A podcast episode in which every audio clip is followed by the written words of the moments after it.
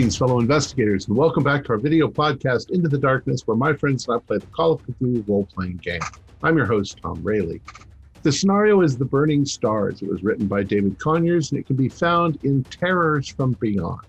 Our game master is Matthew Sanderson, and this is episode five. Our recap will be given by John Dos Passos as his character, Donna Sterling. So, without any further delays, let's continue our journey into the darkness. John? The Journal of Donna Sterling, anthropology student. We woke up on November 1st, All Saints' Day, with the unsettling feeling that the clock was ticking on us. Or rather, the clock was ticking on us finding Jack alive and not the object of some cruel cult sacrifice. And in at the very least, the, the bodies we discovered in the previous days helped convince the others of the group that we were in a little over our heads and needed to uh, arm ourselves with some more information about what in the Haiti is going on here. The plan was was that Mr. O'Neill was going to go contact my father's friend, business associate, Sebastian Senegal, to set up a meeting and the rest of us would head to the library and get some information uh, on something, you know, look into some of the notes that Mr. Kessler took before. Then we would all meet at the library and then go see the Mambo. So first, uh, the group minus O'Neill, uh, you know, started heading there, and we split into some groups to try to throw off the ONI uh, stealth teams, who luckily weren't very hard to spot, you know, sticking out like sore thumbs among, amongst the locals and out of their element. The only advantage they had was that there was several teams of them we discovered, but uh, my father paid off some local kids to mob one of the teams and waste another team's time sipping some coffee. And Mr. Randall and I were able to sneak into the library, and the others met up with us later. At the library, we found it was a limited selection and mostly in French and Creole, but you know, a few of us spoke a, sma- a smattering of Creole and a small bit of French, and so we were able to advise the group to search by keywords, which again we derived from Mr. Kessler's notes from before and the knowledge we gained from the tarot reader.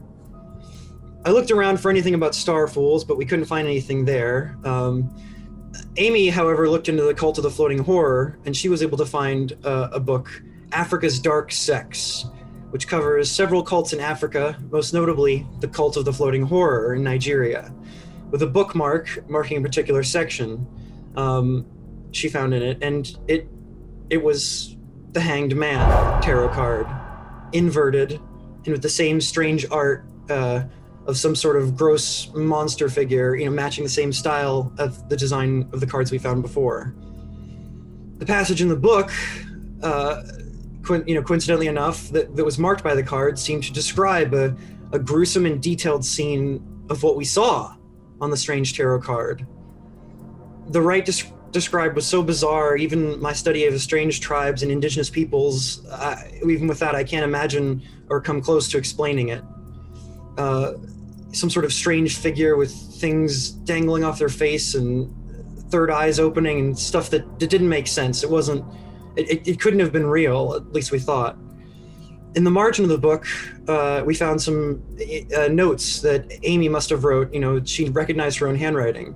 Uh, it indicated that the same cult in the book was active in Port-au-Prince, even using the same ritual, perhaps. And it seemed to indicate that the star pools are a sacred site we also learned from talking to some of the librarians that indeed our group was here before, and we looked at the same group, the, the same books as we did this this time. Somehow, however, we ended up meeting Mr. O'Neill at the docks, and worst of all, none of us remember how we got there. We experienced another blackout. However, before Mr. O'Neill blacked out, he, I think, did, did accomplish what he went there to do and moreover, he found another tarot card a tarot card of the devil, inverted, and of the same design as the others. Afterwards, we went to visit the Mambo. That visit was definitely enlightening, I guess, so to speak. She confirmed some things that we had already started to put together. There is a cult on the island, they're up in the hills. It's a cult to some sort of crawling chaos. She also told us some things that we didn't want to hear. She confirmed what I knew when we first woke up in that hospital. We'd, we'd already lost something. I just didn't know what or who for sure until she confirmed it. I didn't want it to be true. but I knew that we had already lost Jack. She said that he's destined to be the next host, and that our only hope to stop more horrible things from happening is to kill him. She suggested shooting him through the third eye. My father, of course, didn't want to hear it and ran out of the uh, at the end of the meeting with the mambo. But this is something there, there was something in me that knew what she spoke was true. She also confirmed that the star pools can be found in the hills. That is where the cult operates. And inside them dwells some sort of beast, uh, the lurker. It's, I quote, a terrible and awesome being not of this world that lives in the pools. It's essentially the cult's guard dog, but significantly more horrible than that. And their only our only chance is to disguise ourselves as friends of this crawling chaos. She the the Mambo took out a strange box with a weird burning star on the outside. And inside was a lump of this greenish stone in some sort of odd configuration with a curved edge chipped uh, in two places to make a very very sharp uh, cutting edge. She made it clear that one of us would have to cut their hand. Uh, O'Neill pointed out, just like the Ashanti warrior did in the stories that we read. And that by doing this, they would share blood with the crawling chaos and mark oneself as a friend. However, she also insinuated but that they would also be marking themselves to be the next host, like Jack. She offered a disgusting looking jar of what she alluded to being scorpion juice, among other things, that would counter some of the negative effects of the stone. And it would be the only thing keeping the person from going into a coma. It was Guy Randall who stepped forward. And in what was definitely the strangest sight I've ever seen in my entire life, cut himself on this strange stone and chugged the gross looking juice with a, gr- with a grimace. But this simple act, I could tell, was something more. It, it had a strange feeling to it. You know, like giving a prayer at dinner, despite the fact that you know it doesn't, you know, life isn't that simple. Any, anyway, we only have until the end of tomorrow. Then apparently the rite with Jack will be complete. We've definitely got some work to do, and not a lot of time. Indeed, time is something that is quickly running out. So, as promised, our first scene tonight will be cutting over to Mr. Sterling and O'Neill outside because I understand they wanted to have a quick chat. Oh, Mr. Sterling, you need to calm down. Um,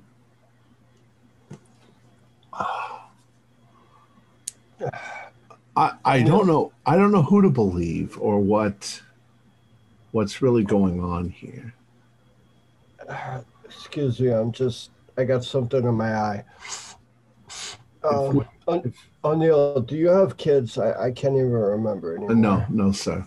All right, so you don't know how it feels. No, My I understand. I mean, I guess I don't understand, but and unless I could, if he is some foul beast, I'll put a bullet into myself because I don't want, I can't let him live like that if he is. But we have to know. I'm not going to just go out there for some voodoo mumbo jumbo and kill my son. Remember, they keep saying something about being betrayed. Maybe this bitch is betraying us to kill him as a sacrifice for this voodoo bullshit. Well, it's oh. it's a possibility, and one of the, uh, of course, this all involves us believing her, believing magical cards, exactly believing some fortune point. teller. We have a, there's a lot of things that we're supposed to believe here, but uh, if people seem to know that she's like the wise one, and we got pushed in this direction. Here's the thing: that rock, you know, with uh, cutting yourself and drinking the juice and all of that. Well, she said, if you cut your finger, you're going to be the next host. Can't we assume that Jack cut his finger with that Right. in order to become the Or- host? Did he do this or- voluntarily? or somebody cut him. Well, maybe, but the thing was dropped in the street, which I don't understand. At least that's what the the lady says. We, we need to talk to Senegal. I don't care if the ONI sees me. I need to fucking find answers. So we've got that set up. What I'm wondering too is if there were other people that were killed. uh, We don't know who Jack came over here with, right? He didn't come over with us. We I- came over here to get him. We might have known, but we don't remember. That's the damn problem. Right. But what if he went up there with them and he was the only one that drank the scorpion juice? So he was safe, but the rest of them were all killed. Maybe, What's yeah. the guarantee that that that Mr. Randall isn't just going to be safe and we're all going to get killed? I don't know. It's a lot to worry about. Maybe we should just go with the flow because we don't know what the fuck otherwise we're going to do. Yeah, but I just putting a bullet in my son for some island fantasy. That's all I'm saying. If this is all just ma- eh, just nonsense and magic, and I mean not not real magic, but fake magic, then there's nothing that says that we have to kill him. That says that's all a bunch of bullshit, and we just rescue him from these primitives who believe in all this voodoo nonsense. What we should do is tie up Donna and put her on the next boat home to her freaking mother. That's what we should do. I have such a headache right now. Let's uh, let's go back inside and see how they're Yeah. progressing. Maybe we should all drink some of that stuff. I don't know. Okay, well, inside, as Guy is chugging down the last bit of this uh, this juice that he needs to, and then putting the jar back on the table with this was expression of desperately trying to keep his guts inside uh, inside himself rather than just spew them all over the uh, over the table. Um, Mama Josephine turns to turns to you as you come back in, and likewise to everyone else. Well, I I believe that's everything I can do for the minute. The rest of it's going to be on you. Um, she just shake kind of shakes her head to herself.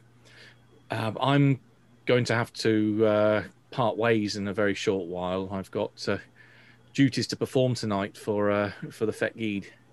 Did uh, Jack Sterling cut his finger on that stone?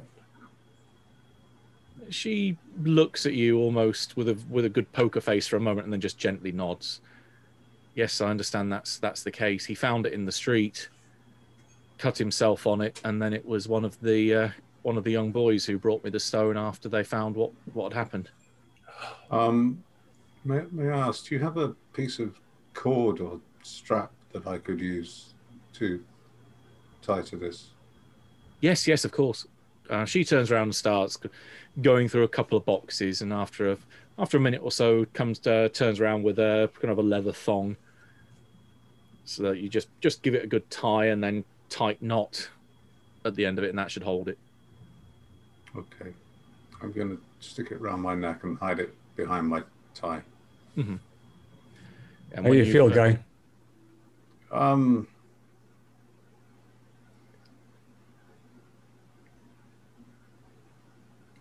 I'm really not sure. I feel a bit queasy, but I don't know. There's something else. Just, I Hmm. just feel kind of uneasy, really. Uh, yeah, uh, Madam Josephine, do you have something we can wrap that thumb up as well? Yes, yes, I've got some. Uh, I've got some bandage here somewhere. Uh, again, she turns around and rootles around, and then turns back round with a, a small wrapped up uh, kind of little cylinder of bandage that you just then unfurl. Yeah, it's She, not. she hands it over. It's not really bleeding that much. I mean, it's it was a very sharp edge. It's a Mm, very Yeah. fine cut. tropical diseases and all that. Yeah, you got a you got a point. Now that we have the future host with us, that will let us get past the lurker, we hope. Can you uh, advise us in any other way about preparations we can make? And do you know how many people are active in the cult now? Oh. She kind of almost draws in breath a little bit. She looks up upwards as she's thinking. Uh, I would say a significant number. Um, it's not a uh, small operation that they have up in the hills. I, I can't be more precise than that, but it's uh, it's a lot of people. I wouldn't be surprised if some of them do come down to the uh, come down to the city over the course of tonight and tomorrow. Um, maybe looking for the uh, well, who knows? Maybe looking for you if they t- if you went up there before. Will they recognize me because of what I've done? They may not, but any let's say any friends of theirs or any of their pets that aren't necessarily human, they would be able to tell that you've definitely been marked. How did that nurse know that we were? Um, Some some people are sensitive. Um, they're rare, but they can they can sense such things. I very much doubt that anyone in the in the cult would possess such gifts. They tend to be they tend to be weaker minds, those that are easily swayed towards darkness, rather than those who get a glimpse of the truth and gravitate more towards, let's say, figures figures such as myself. My question is if one of these more sensitive types, when we first were starting to get our bearings, said that we were marked by the Baron, then this was before Guy cut his finger. Why were we marked then? Uh, she well, who who has taken the card that she uh, that she produced, or is it still sat on the table? Uh, I think it's still on the table. She points to the card then. Just says, Remember who I said delivered that to me? I think someone has taken an interest in you for, let's say, interfering in his affairs. are there five cards because there's five of us? She looks a little bit confused at that. We found four. Yeah, but there's another one coming. The Ten of Swords. Uh, a, a five card spread is a is a fairly standard tarot read. Oh. And there's six of us. Oh, I never count myself. That's why I'm the assistant. To, to all right. She just she just shakes her head a little bit with again this look of slight confusion on her face. I think you count, Mr. O'Neill. Yeah, well, I, I, I was. I'm. I, math isn't my high spot. I can shoot a gun. Uh, I assume, uh, Madam Josephine, that you'd like us to take the uh, note that your visitor left. She just just she looks down at the table and says, "I'd I'd prefer it not to remain here." How long Uh, have I got to get back to you after tonight before it might become a problem? I'd say you have a few days rather than hours. So you you'll have plenty of time after what you need to do to get back. I mean, I'll there's there's a clearing at the beginning of the path that leads out into the hills. I'll, I'll be waiting for you there. Let's say the morning the morning after tomorrow night. Should we burn these cards? Um, it's a it's an option. It might incur some um someone's wrath, but having them is also equally its own problem. So I'm gonna- which is the lesser two. I'm gonna slide it toward the edge of her desk or table with a, the eraser on my pencil and slip it into my wallet without touching it. It just about goes in. Mm-hmm.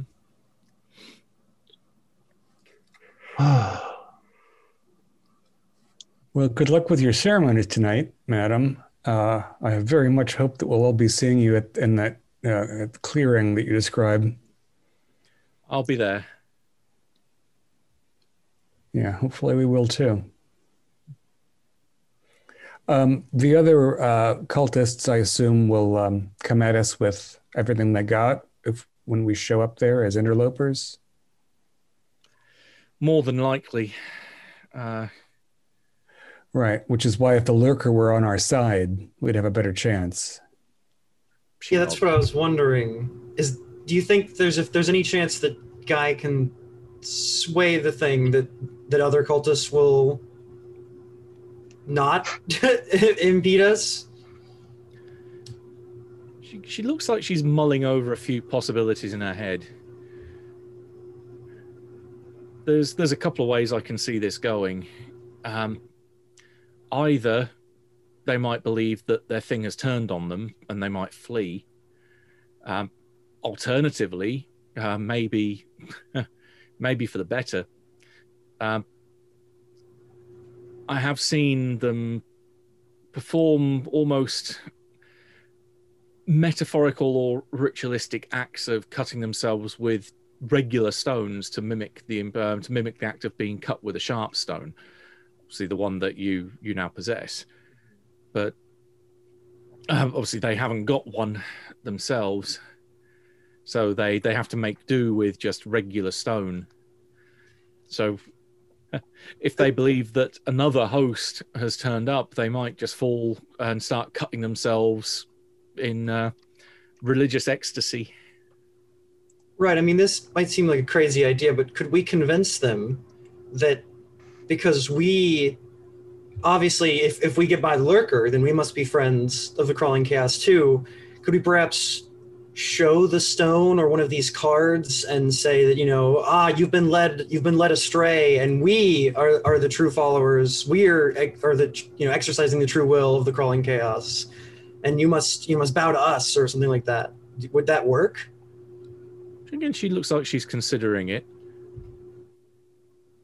it might be possible if you can discredit king calico and show that you are basically the personification of the crawling chaos will on earth instead of him then it might it might make them turn against him i honestly don't know this this is completely new territory for me I'm guessing though that would take a lot more knowledge of their cult than any of us have. Right. Right. I mean we don't have to tell them if we can show them I mean, we could just grab some machine guns and go up there and take care of this problem. I mean, we got Guy to take care of the lurker, but people are going to die if you shoot them. Yeah, well, we're not going up empty handed, certainly. but what, what if there's 50 cultists Machine you're gun. gonna you- you're gonna you're gonna you're gonna you're gonna play the gamble of do you have enough bullets before they have run out of people I think we got enough bullets. The thing is, is that my guess is that going up there, they're not going to be coming at us from all directions. They're going to be coming along the path. So you just shoot towards the path, and you're going to get all of them. you'll need more than 50 bullets More than fifty. Well, Hopefully, that's where Sebastian comes in. I forget, sir. Are these fifty caliber? Uh, there's a mix. Fifty caliber is going to go through five of them before it stops. You stand a chance of getting some help from Sebastian if you can if you can reason with him. As I said, he's had a run in with this group before. He will be reluctant to want to cross them himself again. Um, I would recommend getting any help you can from any direct any source. To be honest, I have exactly what Sebastian needs. And if he wants it, he's going to help me.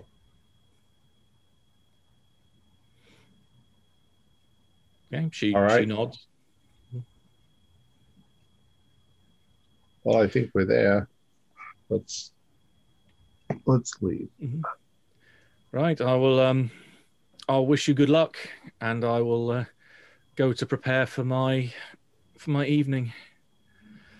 And she she turns around again and kind of goes under the desk and pulls out what looks to be a uh, like a black, almost like a morning dress, um, but there's hints of purple in there as well.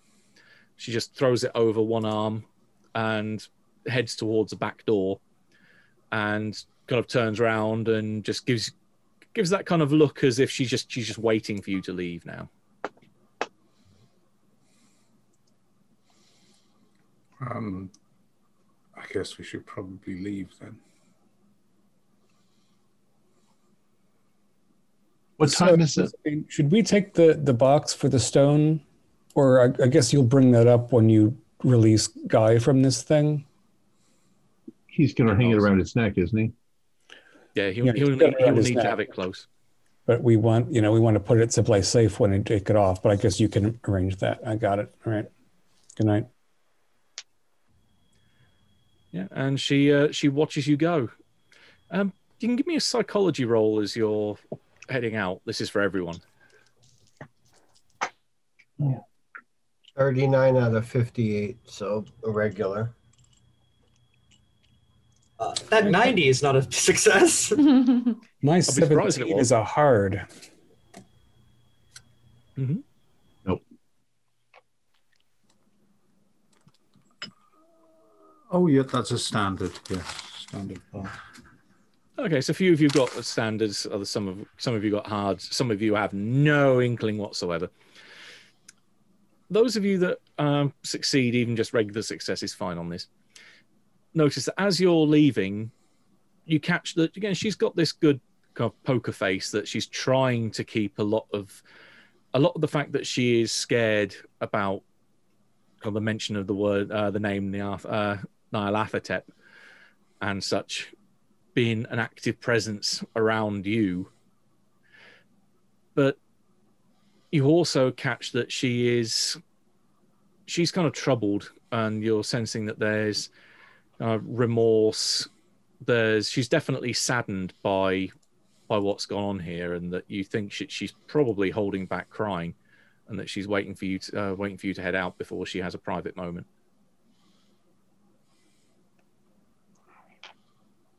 But you're out on the street now after having gone through the the laundrette uh, with the security guard still reading aloud the newspaper and Check You are see if my outside. Shirt's clean yet.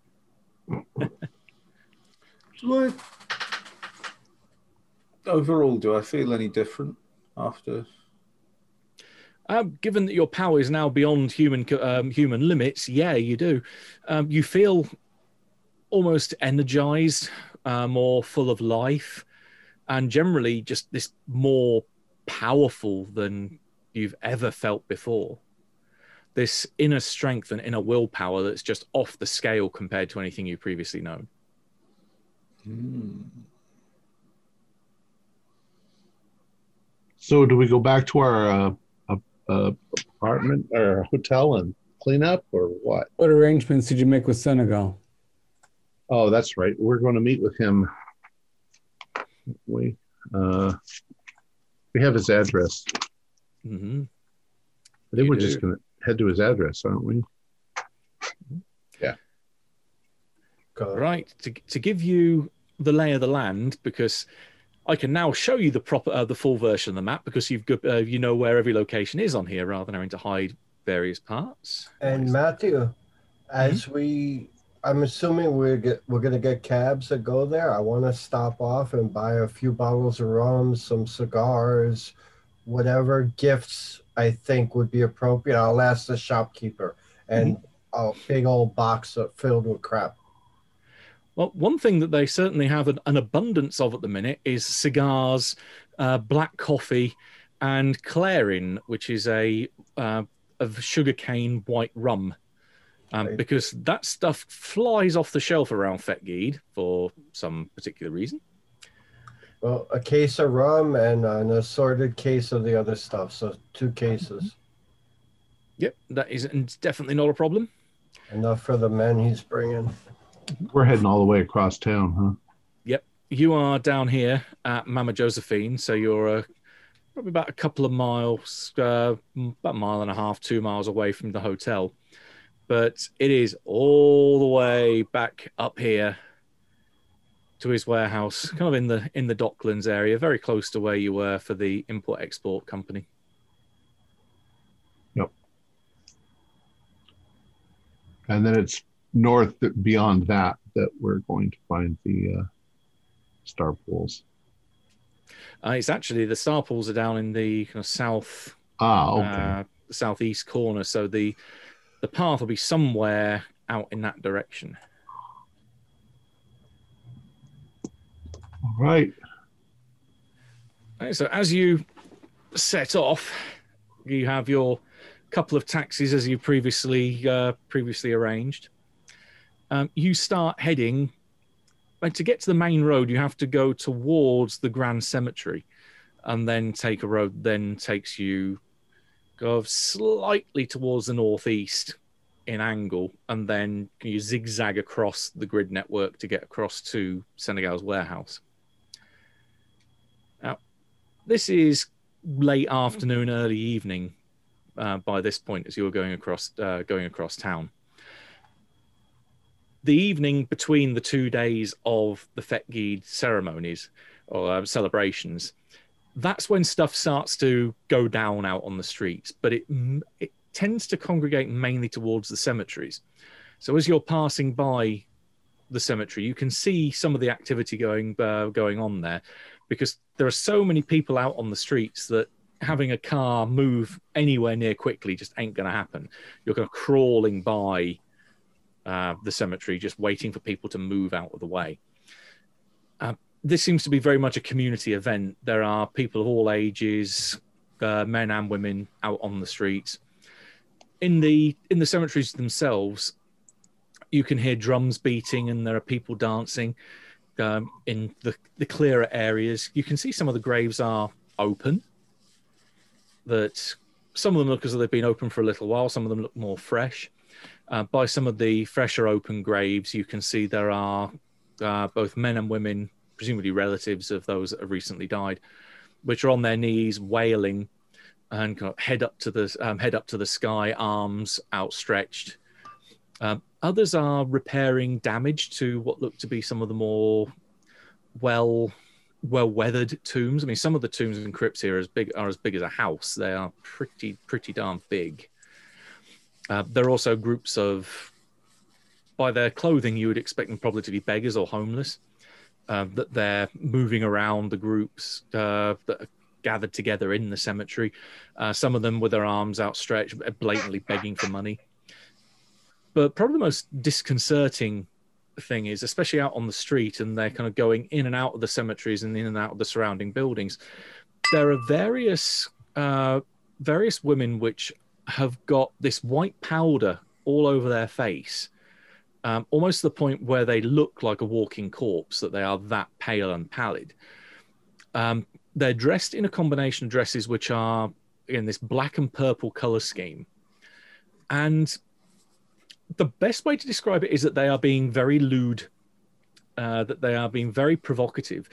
Uh, in fact, some one of the reasons why your taxi is stopped a couple of times is because uh, at least one or two of these uh, figures will go prostrate on the front of the car.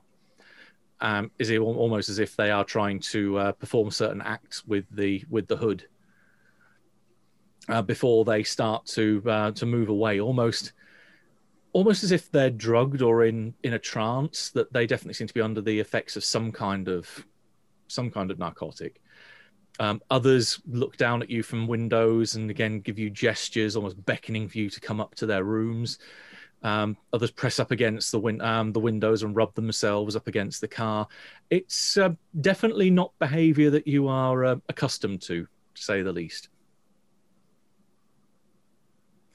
But after what feels like quite a long time, uh, the taxis push on past the crowds and the streets gradually as you get further away from the cemeteries open up more and well admittedly you still have to go through a couple of checkpoints as well because they still operate through day and night. And there is definitely a the military eye is keeping uh, keeping watch on the streets to make sure things don't turn turn nasty. But it seems like everything is proceeding in as uh, as a good taste as it possibly can. And probably it takes you a couple of hours to get across town. Um, the driver informs you, uh, "That's the uh, that's the address over there," and you're probably a couple of warehouses away, and you can see that there are lights on inside, this warehouse. It's a normal rectangular building. There's nothing special about it. Uh, there are a couple of uh, two what looks to be beaten up Model T Fords parked out front and a flatbed truck.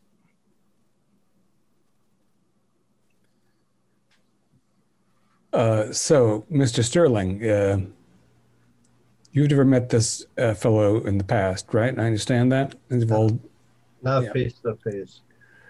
uh, is there a, a, any way in particular you want to play this meeting? Do you want us to be there in force? Uh, Why don't you let me go up there first?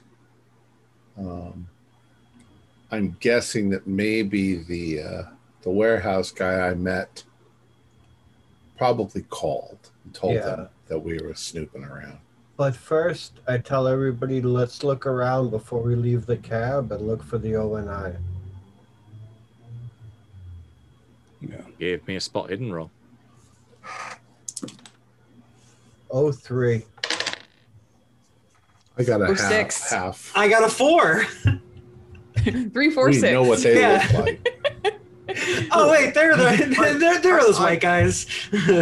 I got a 19. I think we all got at least a hard then, didn't we? Hey. Mine was just regular at 66, but There's always one that breaks the trend. well, it, it sounds like with with roles like those, I can't hide anything from you. Uh, you are pretty damn certain that you are alone out here, other than the two armed guards, which you can see lurking in the shadows, doing as best job to remain hidden as possible, but not against a whole a load of eagle eyes like you. Um, yeah, there, there are two armed guards keeping an eye on the warehouse, but there's no sign at all of the ONI.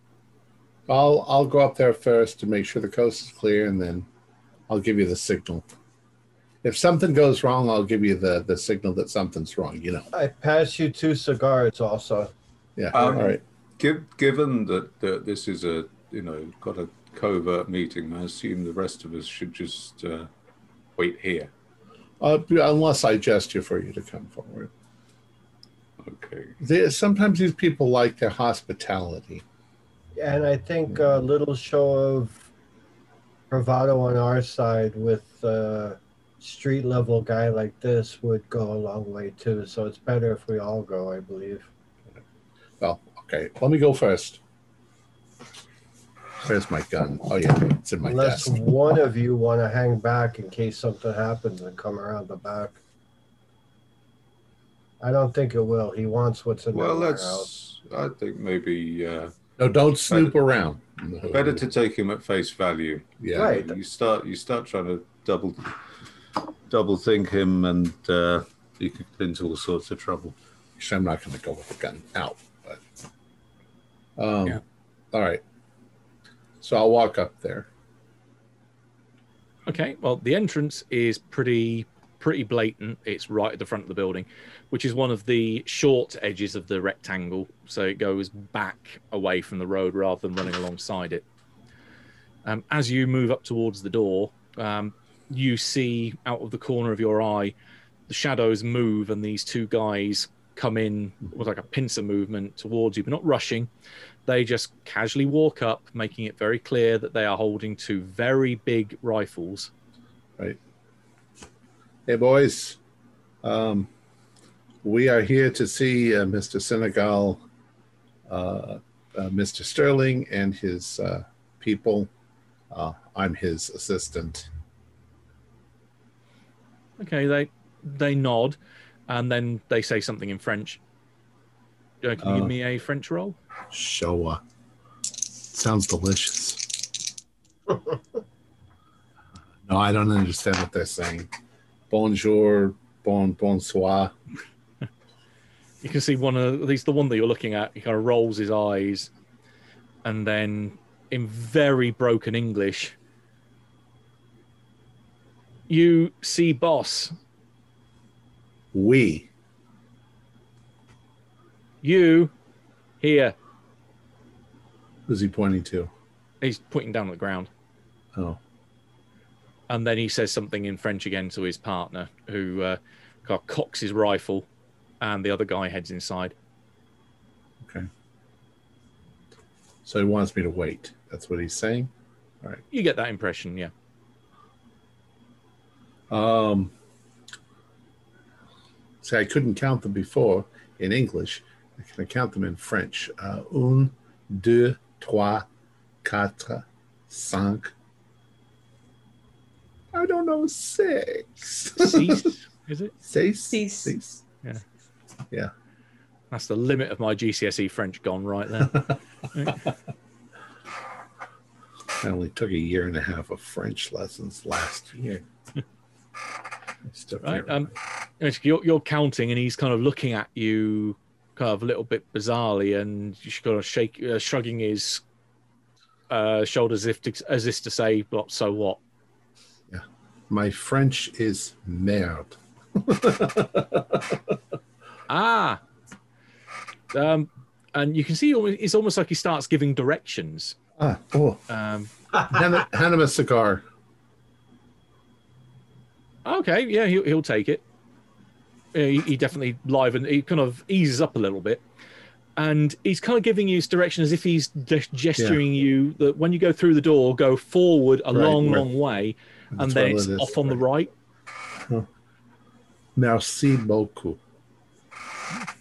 Sherry.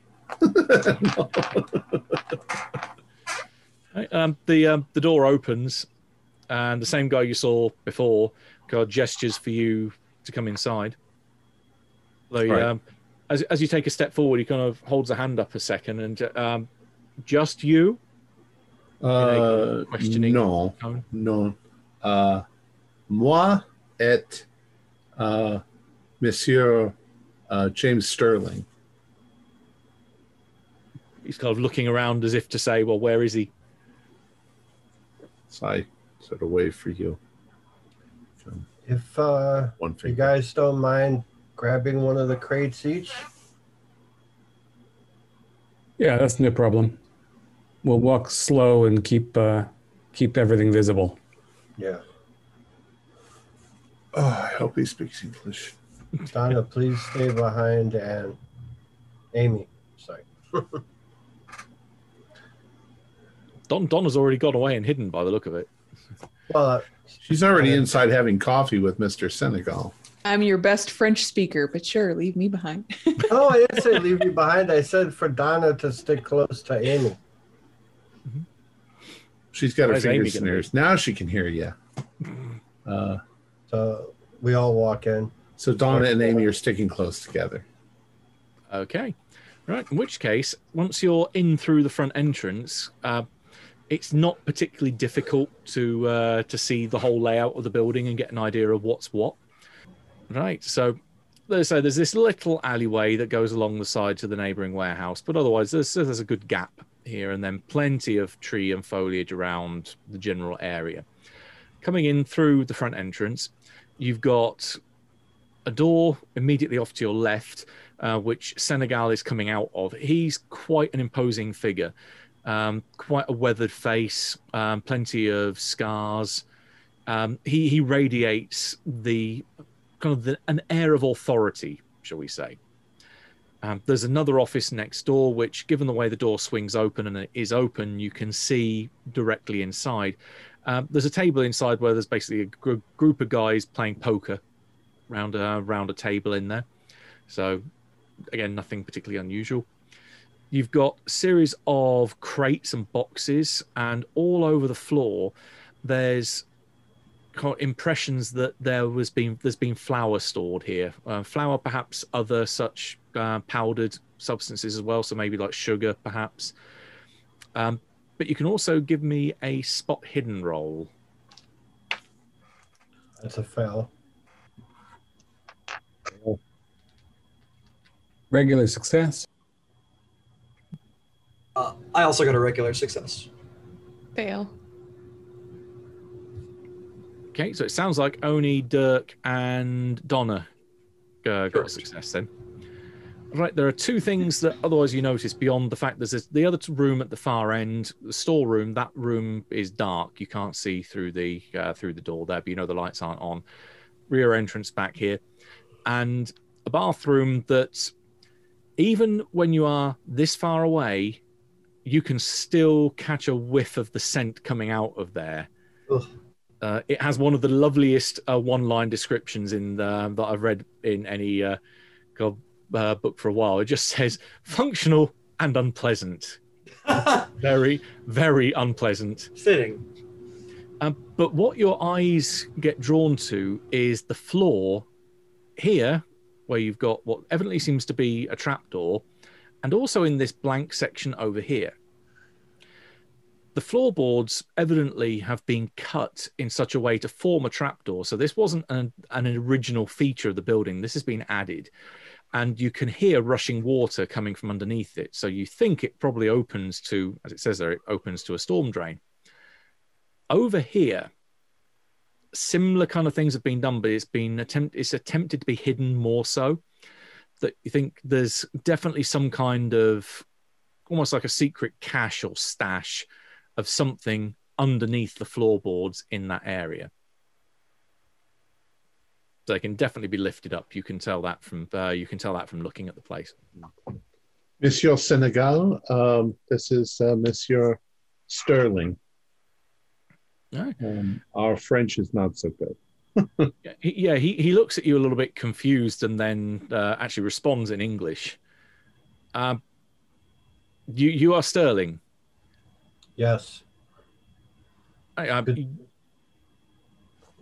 you have my guns. Yes, I do. Right. Uh, would you like to uh, follow me into my into my office and we shall have a we shall have a chat? Uh, first, I brought something for you and your men, and some creative uh, rum, uh, cigars, black coffee. No, he, he looks appreciatively and nods. Very, very thoughtful.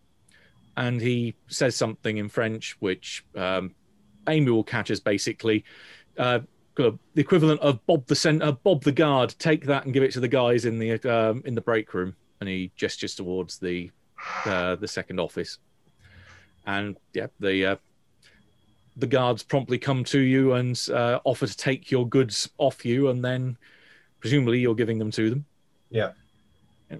and they they head off towards the second office and senegal is gesturing you to come into his Um, there's a few things we need to discuss. You'll get your guns, but some other things have happened. I think some of my friends here can fill you in on some of the details too. I think we have a mutual enemy. If you It- don't mind, a couple. Sure his eyes narrow a little bit in uh, maybe confusion or maybe kind of what what the hell are you talking about but yeah he just gestures you for again for you to come into his office So I wave the group in. Mhm. I said, the, the, the guns, don't worry, they're at the warehouse. You could pick them up at any time. Um, which which warehouse I point to O'Neill. Um, the the one, the one that's there. do, uh, do you show him the uh, the invoice then Yeah, I'll show him the invoice. Yeah, he, he nods and says, "Oh, I, I know it. I know it. In fact, uh, Francis Matro did give me a call to say that you might be uh, might be coming by. So that would understand. Yeah, that would. Excellent. I hear you've been having trouble with something up in the hills. I thought the the um, the main trouble was with the um, with the Americans, and they are more confined to the creature comforts of town. Nyarlathotep. He stops in his tracks. And the one card that I have, I take out of my pocket. I don't remember which one it was. The first one. I'll take the Uh, one out of my pocket. Mhm. The devil. They have my son. Okay, um, he blinks. Um, people can give me your choice of psychology or spot hidden. Psychology. Spot hidden. Uh, 37, uh, regular success. I'm going to go for psychology. My spot hidden is a hard. Ah, okay. Failed. Um, I've just rolled a, an extreme. Nice. Ah, okay. It's my Right. Magical you, powers playing off now. Yeah. Hey. Wow. for those of you that went with psychology, you can read his expression. Um, he's perplexed by the tarot cards, but he's not afraid of them. Um, with with the extreme there, the main reason he's not afraid of them is because he doesn't really know what the hell they are.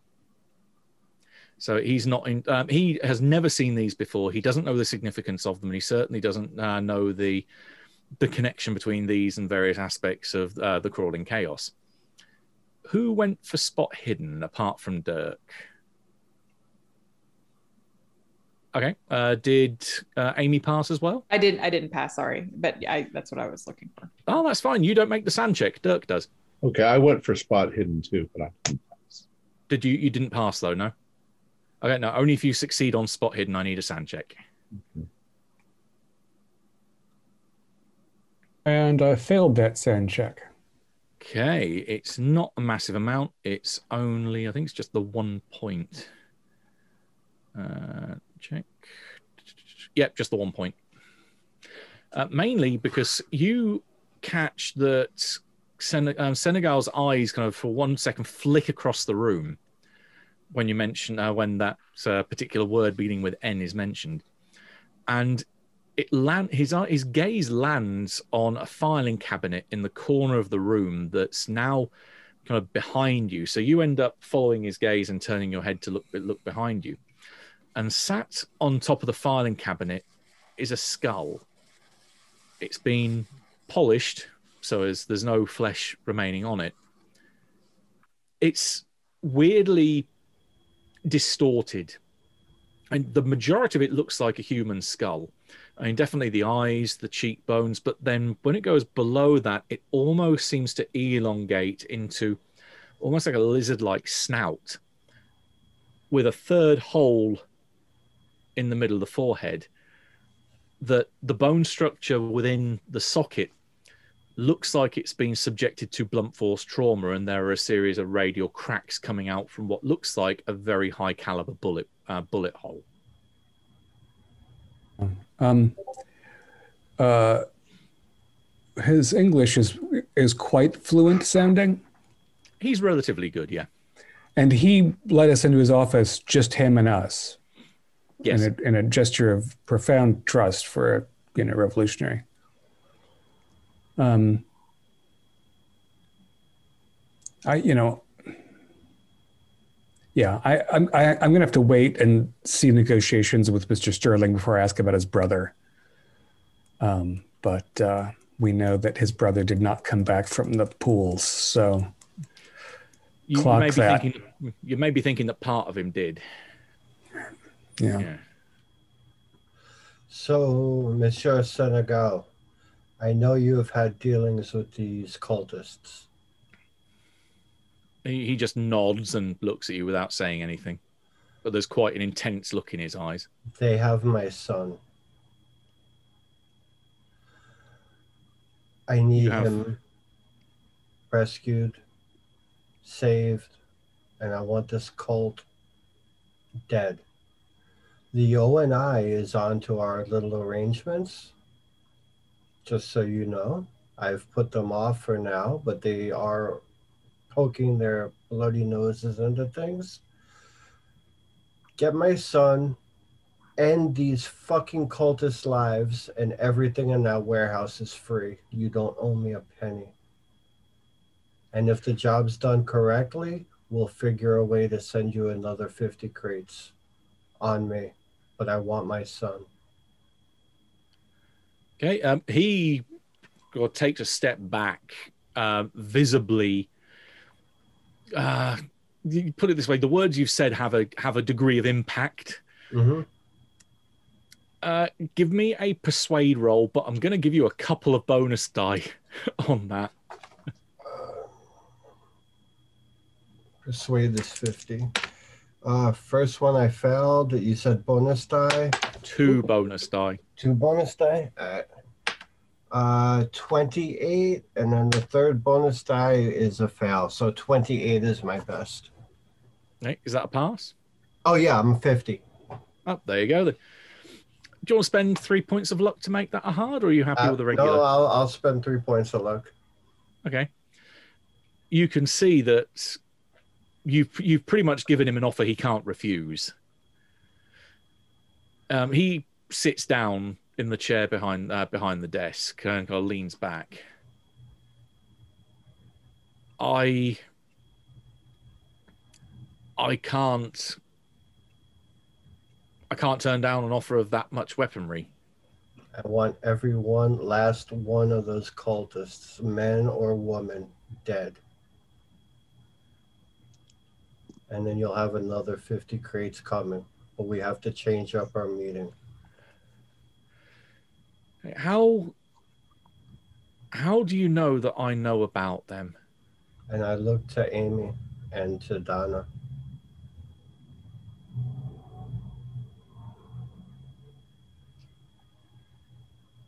He looks confused.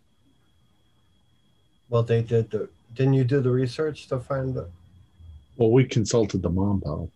Yeah, it was. I'm giving other people a chance to talk. To them. That's why. Ah, An out an outside source But who, us who? of that.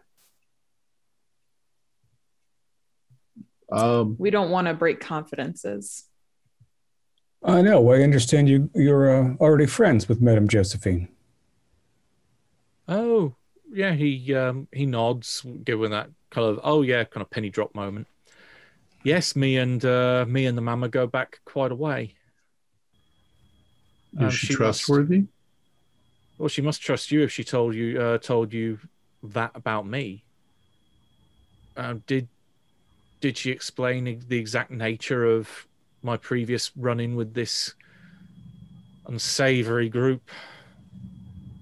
Uh, no, she told us that it cost you a lot, and if you'll forgive me, I noticed the um, the uh, I get- what is it, shrine, the remnant. Mhm. Uh, Mister Mister Sterling's son is also a host. He, yeah, he just kind of bares his teeth and kind of breathes in in a definite grimace. You you have my condolences and sympathies, sir. Thank you. He just nods to the uh, to the skull. That's all that remains of my brother now. Are He found something which turned him into a monster. We tried to hide him. They found him. They took him and they broke both of my arms in the process. They wanted him as some kind of messiah. This he was no longer a he was no longer a man, he was more lizard than man. They they took him up into the hills I followed with two arms in splints, but I was still able to get in there and put a bullet in my brother's third eye to stop him from, well, turning any more. Is it irreversible? Is my son done? Done for? I believe from, well, Mama would know more than I. I I know that there's a point of no return. And if your if your boy is anything like my brother was when I when I found him, then it's a mercy to blow his brains out through that through that third abomination of an eye. I'm sorry, there's no way to sugarcoat it. That if he is, if he no longer looks like your son, you've got to do you've got to do it. Now, I don't know if I'm sitting or standing at this point, but if I'm sitting, I stand up, noticeably wet eyes, and I extend my hand to, to Senegal and I cup, you know, I take it with both hands and I say, just take out every one of these bastards. I'll give you everything you want and then some. They have to pay. And then I, like, you know, and then I sit back down and I'm Uh, he, he just he just nods and he definitely gives you a it's it's a meaningful and strong grasp that he gives you. He just holds up a finger and goes over to the wall that connects with the other office and just hammers on the wall. Um, you can hear everyone inside get up quite quickly and head out into the main part of the warehouse. And there's a seconds later, there's a line of well, looks to be probably about a dozen guys outside uh, kind of rapidly trying to get themselves to uh, form an attention. You can see them spacing themselves out an arm's length each way, and he he walks past you and just puts a hand on your shoulder, or kind of pats you on the shoulder and says, "Please come come with me." Right, I follow. No, Everyone else uh, following out. Yeah. I think it would be pretty rude to snoop around his office under these circumstances. Mm-hmm. Yeah. Yeah, you, you might be undoing a lot of goodwill you've just earned. right. Um, he go when he goes outside. He barks an order quickly in French, um, which again, Amy and those of you that have got a half decent French score uh, will be able to translate as "open the cache." And four of them break away and rush over to that area on the um, on the map where it's all, uh, as mentioned, bits of the floorboards that could easily be pulled up. And they start opening it up and pulling out crate after crate after crate of weaponry. Um, some of the some of the highlights that you uh, that you find there, um, particularly as uh, at least one, at least a few of you are connected with weaponry and know uh, know what um, what these things are when you see them. You lose track of how many 3006 rifles they've got. They've got several dozen uh, 38 revolvers. There's also plenty of there's kind of crates full of knives, machetes. Um, but the uh, the icing on the cake is the the three Thompson submachine guns that they pull out and the three drums of ammo per gun that they lay out and put on the floor in front of you. And Senegal kind of gestures to it and then turns back round to you and says, "This this is what we have at the moment." See, not not quite enough to start uh, start a little war, but by the time that you've you followed through at your end of the bargain, then we will have. O'Neill, And- give him the paperwork so he could retrieve the stuff from the.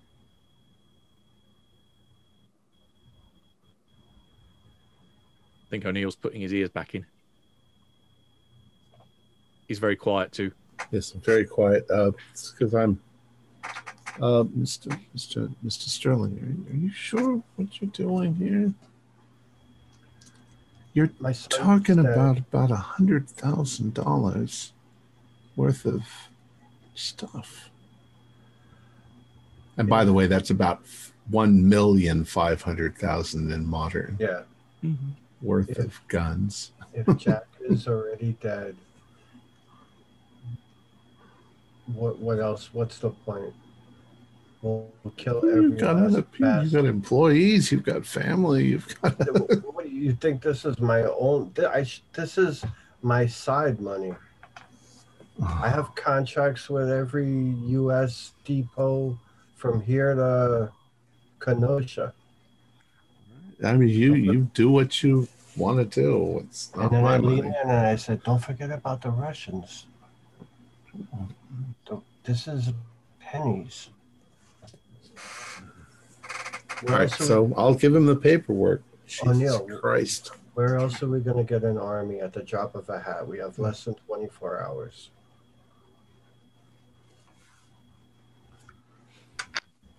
You could always just make another kid.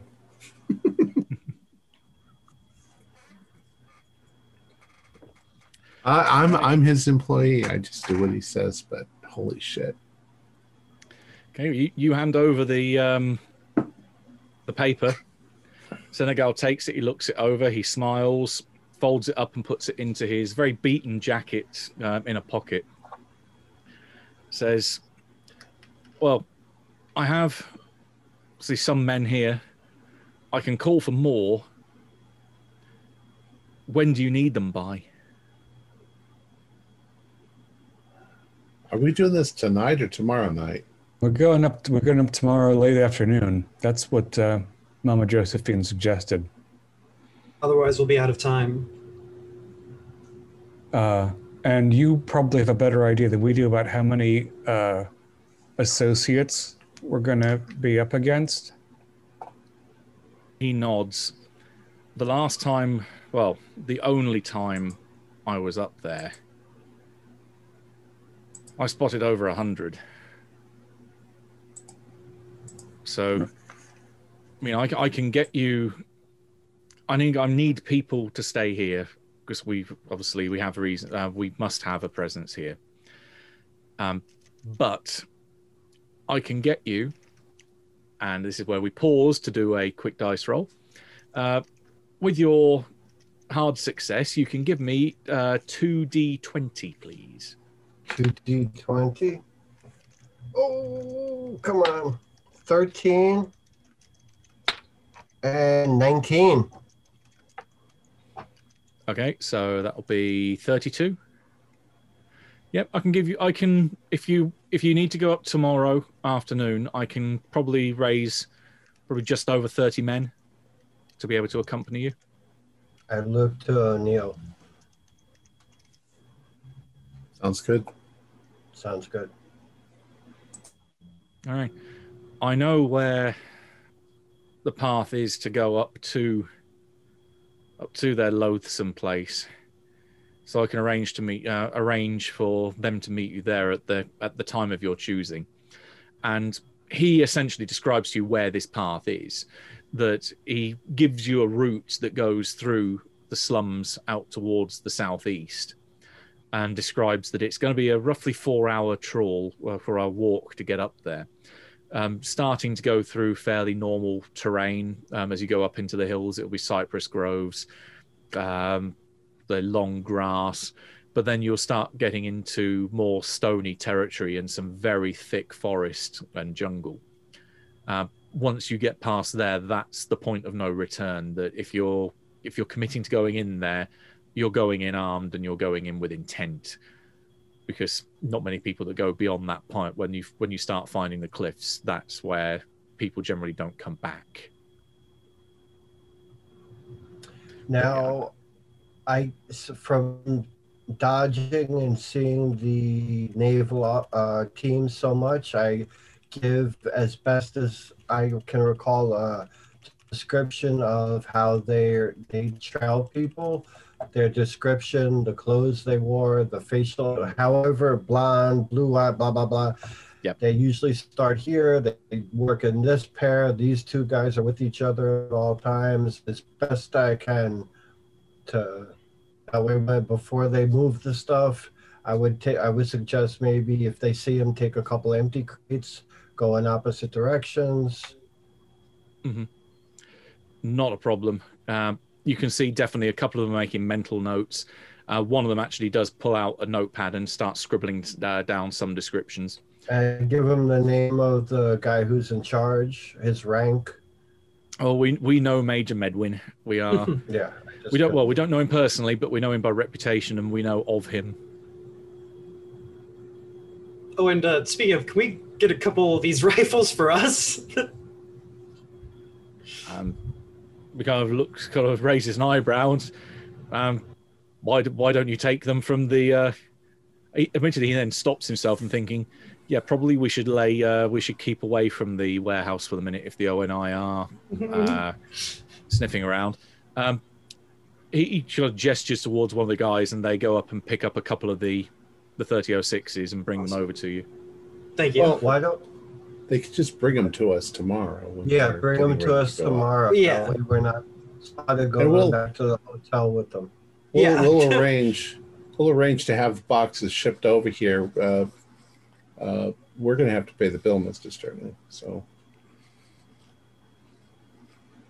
well didn't uh, that take care of it last time well you paid no, that delayed them. That was three hundred bucks. Right, but I'm assuming everything was paid for already through customs and all that stuff to get to that point. He was supposed to pay us money for the uh, the merchandise, but the shipping and everything is paid for, right? Yeah, The except that you just were gave them to him for free. So we've got to go and send them. we've No. got to get them from there to here. No, he has the bill of sale now. He can pick them up. We don't have to do anything. The only thing I was supposed to do was hand him the bill of sale so he can pick them Oh, up. and okay, collect the okay. money he Right, 'cause owed we're- me. Right, we're we're talking about the half that's already in the warehouse, and then the other half that you're Right. gonna send later. Is, Now is that the, hundred grand, this is not obviously in front of Senegal, but the hundred grand that he was gonna pay me for the weapons, it's a thirty percent cost to me, so it's Yeah. thirty thousand dollars out of my pocket. We're fine. Yeah, the the main thing that that money you paid to the warehouse was because that they had held it longer than they wanted, because space is at a premium. It wasn't That's for the right. transport because that's already been taken care of. So tomorrow at set time at mm. set spot. Now, if it's a four-hour hike, and that's, I guess, Mr. Senegal, with your associates helping us cut through the, you know, the roughage with machetes and whatnot. So there are we should paths. we should meet at noon to be I there would- at four in late afternoon, or I would suggest that we get to the cliffs by um, at least by dark, because then it will just okay, make it later. Yeah it's Oh, it's fairly dark there anyway because the trees are so the, the trees are so big they almost blot out this uh, blot out the light completely anyway but i would very much recommend going in under the cover of darkness Mm, Well, you you call the hour, and we'll be there. Um, i'd say six All right. all right. Now, Matt, we had gear like boots and stuff at the hotel, correct? Okay. you yep you certainly did so we don't need anything. No. Okay. Mr. Senegal, when you went up with your broken arms to save your brother from his fate, was there anything in this what they call the star pools that worried you? i remember i remember bits of it um the pools themselves are almost imagine them as under or under underground tunnels and caves that are full of water. I've heard that there is something. I mean, the Mama has said that there's something down there, and I remember from the far distance that I got to look at these things, the water was bulging as if something big was moving between the pools. Uh, they must be connected under the underground with so with uh, tunnels and uh, wa- again all water filled leading between the two. Or the multiple i think there's six from memory 6 pools. Um, there are huts around them and then it's dense dense jungle forest around that.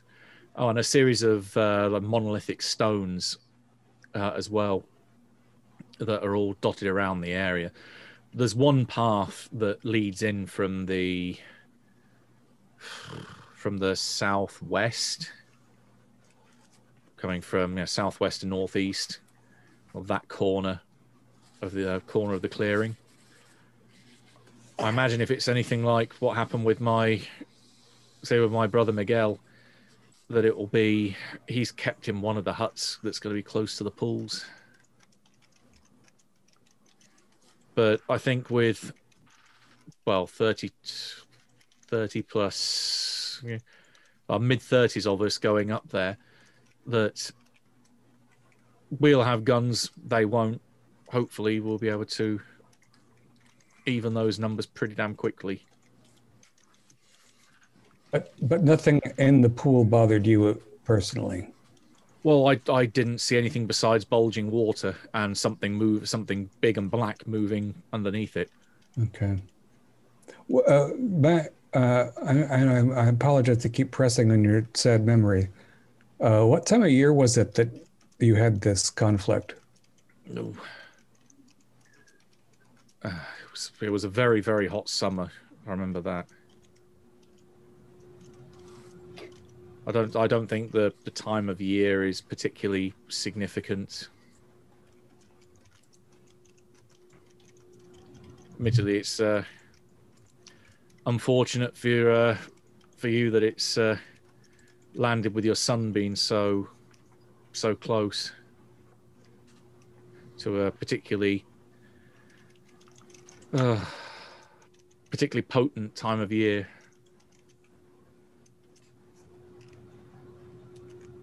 Now, this might seem like a strange question, but did any of us try to contact you within the last week or so? Any of you?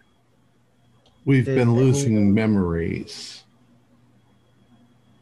again there's this look of uh, maybe a little bit of confusion again that comes over his face. No, no, you haven't. You haven't tried to contact me. Mm-hmm. So at least whatever we've done before, we didn't do this. Mm, no, we've never met before. Excellent. That's a good sign. I, I'll take your word for it. Well, I think we have an understanding. I'll iron my men. Well, I won't accompany you. I'd like I said, I've I've been up there before, and I know that I'm not going to get away with this twice. But as many of the men I as, as I can raise and that are willing to go up there to obliterate every last man, woman, and child that's um, that's up by those pools, then I'm I'm willing to oblige if it means that you provide us with the weapons that can help liberate our country. So you, you have a deal. Great. You know where we'll be. We'll be there at six. Bring some boots. Can be ready for a long hike. And he extends he extends a hand to you again. Shakes. Thank you. Right, I uh, I bid you good evening then. And he basically he helps walk you to uh, walk you to the door. Um, he's not very difficult to read. He's he feels like he's got a lot of weight on his shoulders all of a sudden.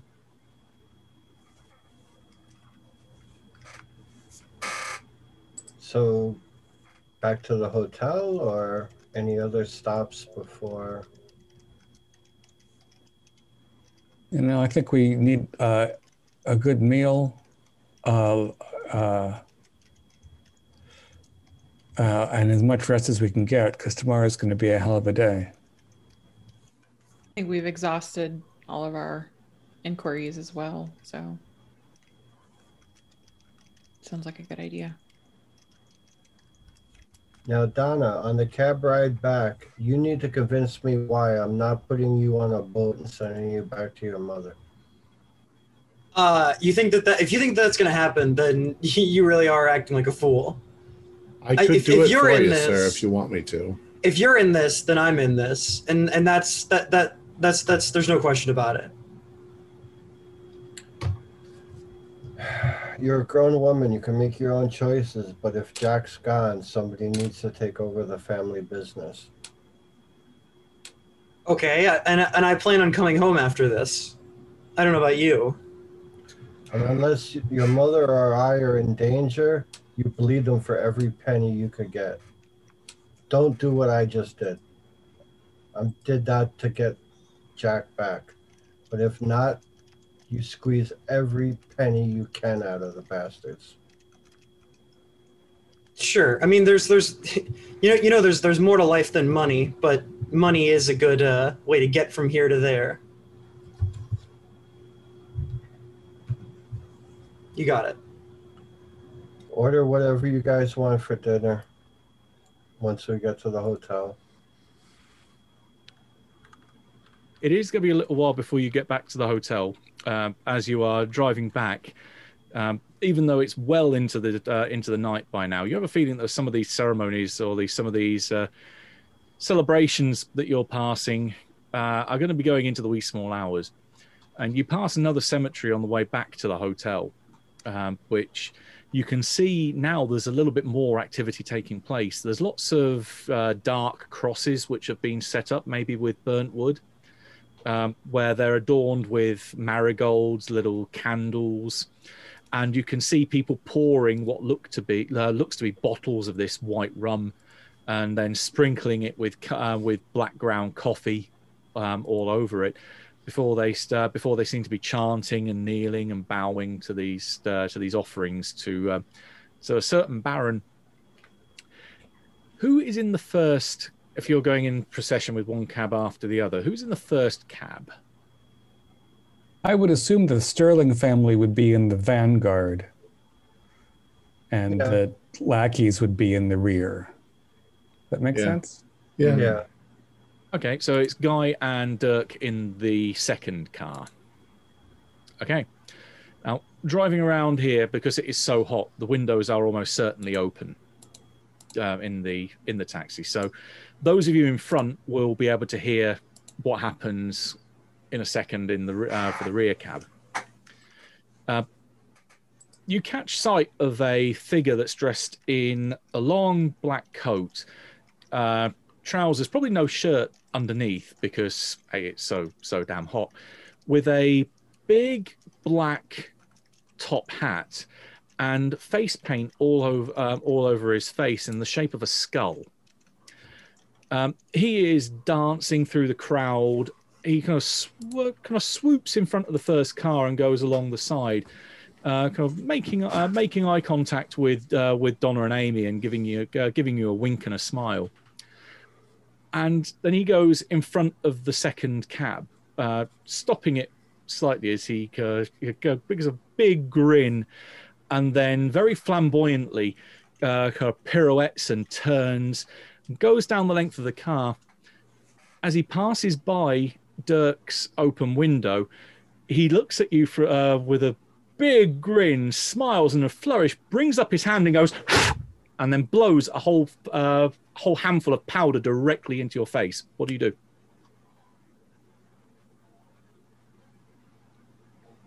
You're, you're also so completely stunned you are silent. muted. Breathe out, not in. Uh, eyes and start feeling for my gun. Okay, you you put your hands up to your uh, to your face, and as you pull um, as you start to pull them back, you realise there's something in your hand as you pull uh, as you pull it away. Oh, is it a card? Indeed, the only one that is not inverted from your spread. Huh. Does that mean it's a worse betrayal? I wonder, or. God damn it! It's in my hand. I was trying not to touch these things. I sort of toss it down to the floor of the cab. How's the air? Hey, guy, are you are you okay? I'm fine. Where is he? Where's the Where's the guy gone? Give me a spot hidden if you're looking for where he's gone. Yeah, I am looking for where he's gone. Thirty-eight is that's just a standard pass. Dirk's very quiet again. I rolled a three. Oh, right, okay. Um, in which case, Guy can give me a luck roll. Dirk, you're not giving me a luck roll. You're you're seeing every horrible detail. Thirty-two. Yes, that's a pass.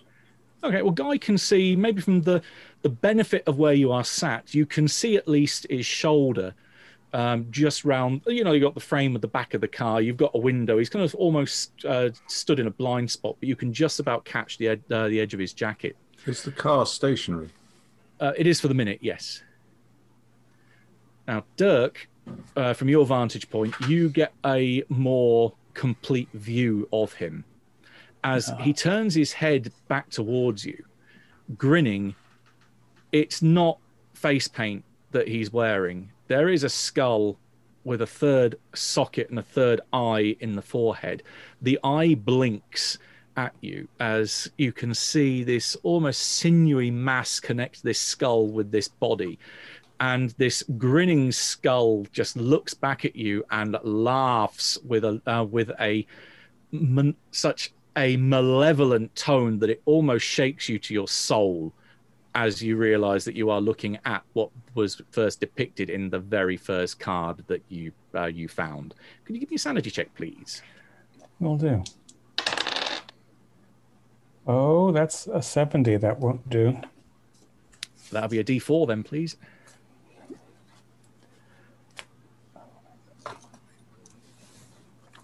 So my dice have become more complicated since the kitten wants to play with them whenever she's around.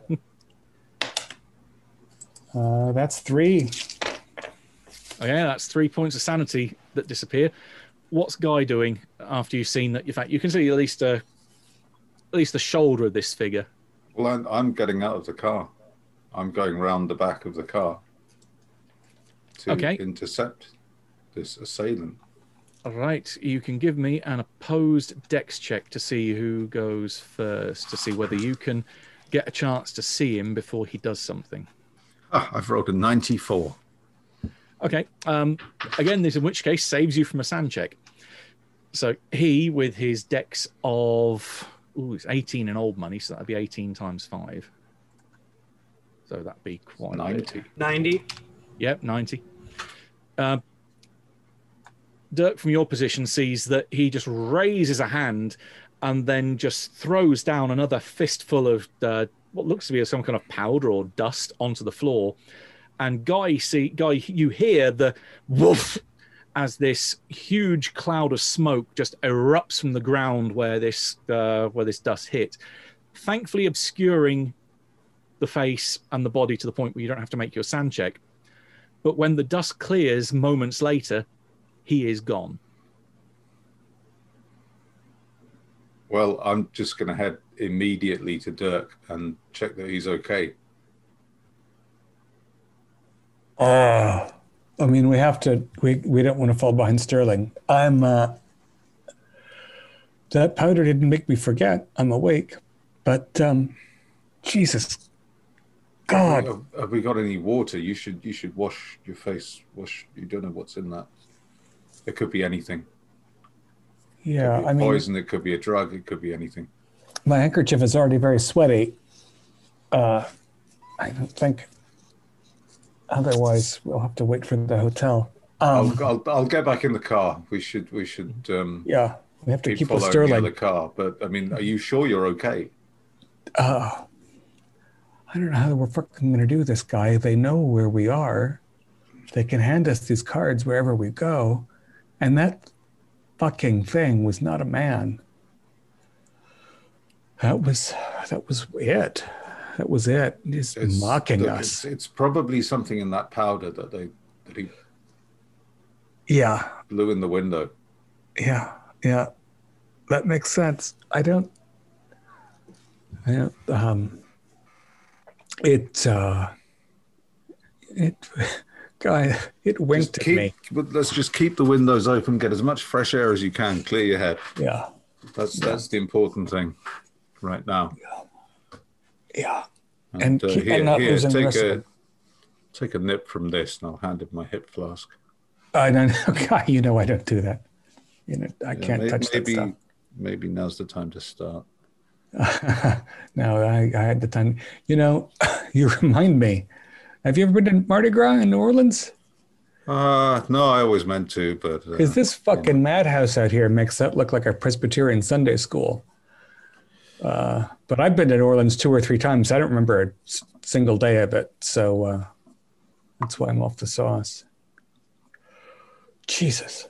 But after, if we survive tomorrow, you know, maybe I'll celebrate with a, a bottle of champagne and lose another 10 years of my life. If we survive. Is um is Amy in with the two of them?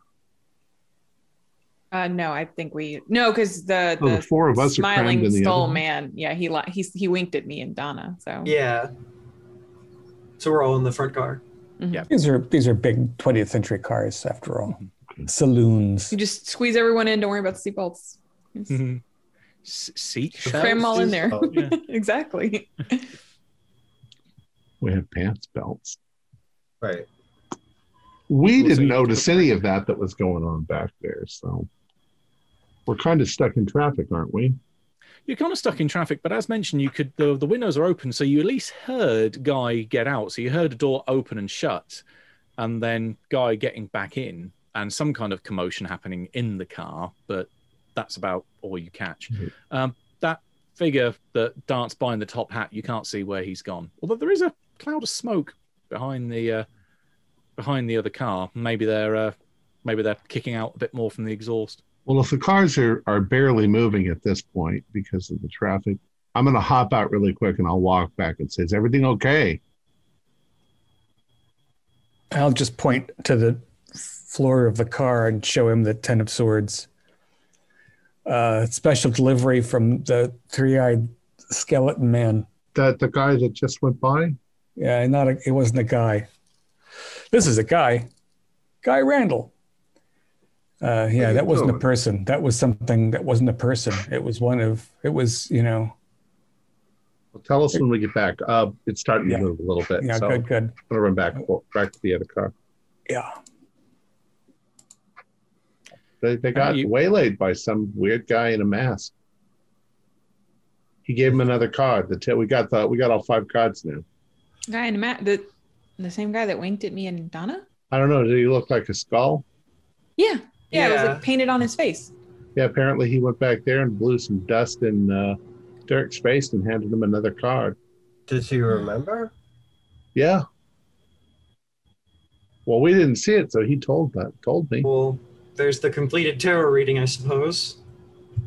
Uh, we, we, we, we need to get back to the hotel. We'll take a look at it when we get back to the hotel. Yeah. Maybe we you should have lay it. all Sorry, Sean, cards uh, O'Neill. out. Did you grab it, No, or is it still okay? no, he's got it. And I am likewise going to use the handkerchief to pick it up and put it in my wallet, which it sticks out of uncomfortably, but at least it's not touching my flesh again. Yep, you can do that. Right, and without any other incident, again, other than the trawl of going through a few roadblocks before you get back to the hotel, you pull up outside and you head back in. Um, as you uh, as you go on in, the concierge kind of raises a hand. Uh, ah, uh, Monsieur, Yeah? yeah, um, you, you have a guest waiting waiting upstairs. Oh, man or woman? Uh, a man.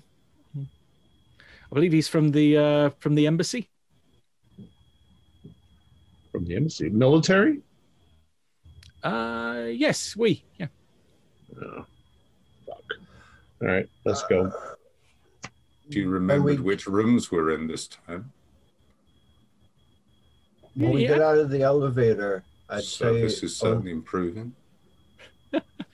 Well, he, he looks at you a bit confused again, and just shakes his head and goes back to his uh, goes back to whatever paperwork he's filling in.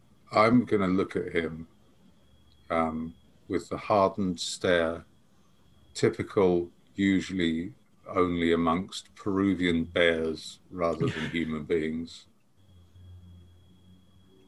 And that I am looking at the wall behind his head, and his face is simply in the way.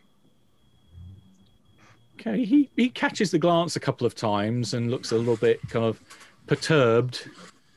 Uh, kind of looks at you and then looks back down at his paperwork, tries to ignore it, continues doing his paper, looks back up again, looks down, looks up, and with a slightly rattled expression, uh, is is there anything I can I can do for you, sir? And I'm going to walk off after the others. You, you, you can almost I'm hear him I'm wiping his intense, you see. Right. Uh, heading upstairs, you get to your row of three rooms. Uh, Dirk and Guy's door is ajar, but the other two are shut. well, I'm going to walk Well, I'm going up first, so I'm going to go right to their door and look inside. Hello. Right, um, sat on uh, Guy's bed.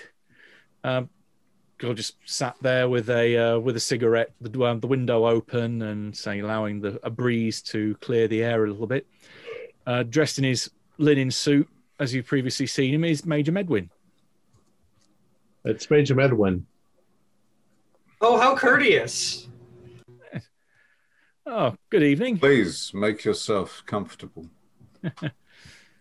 Yeah, he, he, he chuckles and then uh, gets back, uh, gets up off the bed and takes a, a more leisurely stand and blows a long uh, O of smoke out of the window, a ring of smoke.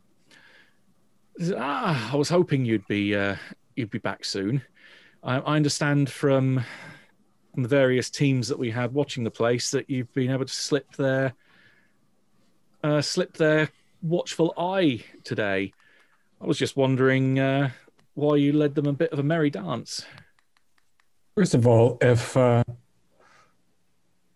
there's ever any reason for us to come back to this godforsaken island, Guy and I will uh, make very reasonable rates for training your uh, goons because uh, apparently their education is somewhat lacking to date. Hmm.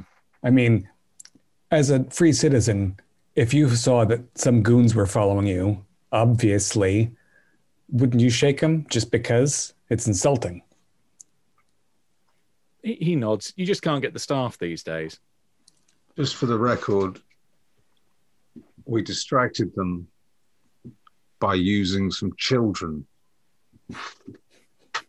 It was literally child's play. That does make him laugh. So he he does uh, he tries to suppress a chuckle, but he he doesn't. However, Oh, if you had been staking out the National Library, you would have seen us doing some research because that is the kind of menacing foreigners that we are. Oh, okay. So we didn't miss out on much at all then. So what uh, what answers did you find at the library? Well, we found out we'd been there before. Huh? You know, I mean, we seem to be retracing our steps pretty often. Uh, but I think we can say fairly that our memory has improved substantially. Wouldn't you say, Lot? Yeah. I'm starting to piece things together. Oh, that's good. So what uh, what have you been able to piece together that our good friend the doctor was unable to put together?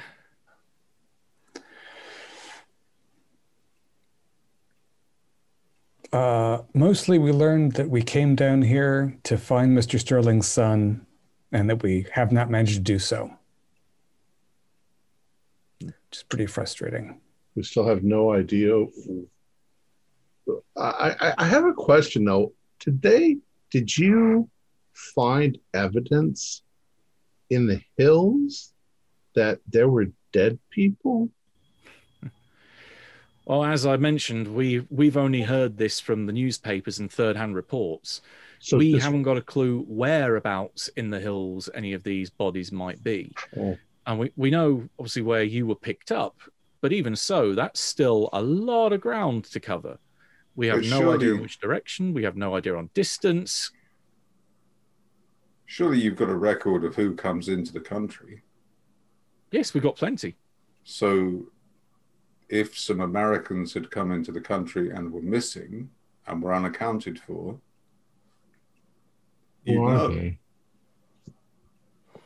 Mm, It's not a particularly long list. And admittedly, we've accounted for a fair number of these, but there are still a handful that we, we haven't found yet. No. So far, the only mystery that we haven't been able to uncover is if is anything about that. I mean, we find we started to wonder for a while if, you know, since we woke up in a hospital, if it was us that had gotten lost and that the, the, the newspapers were completely mistaken. but the more we look at it, the more it sounds like they found something, but we can't find a source Hmm. for for these dead bodies. Mm.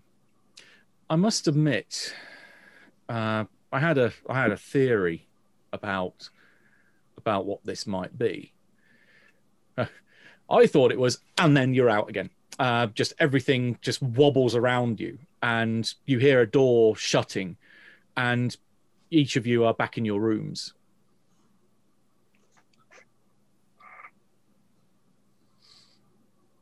Did any of us take notes on this? Give me a luck roll to see uh, see if the uh, see if you did, because whether you were quick enough to write anything down as well. Oh, by one point. I got it by one point. Oh, okay. What what juicy note would you have uh, would you have left yourselves? And the answer is no. Peaches. I rolled a two for that luck roll. Oh, okay. Oh, one one point away from uh, getting a chance to increase From your pal, but so close. Bonanza. I Hmm. wouldn't have taken notes. I was just no. trying to ignore. I think it was the- mostly myself and Dirk that have been the note takers Right. here. I don't. You would have managed to be able to get one word down, or actually, no, I'll give I'll give you I'll give you two two words. Sterling hiding is what you wrote. Yeah. So we're in our room. So I'll tell Guy, or at first, you know, Guy, uh, when did you go out?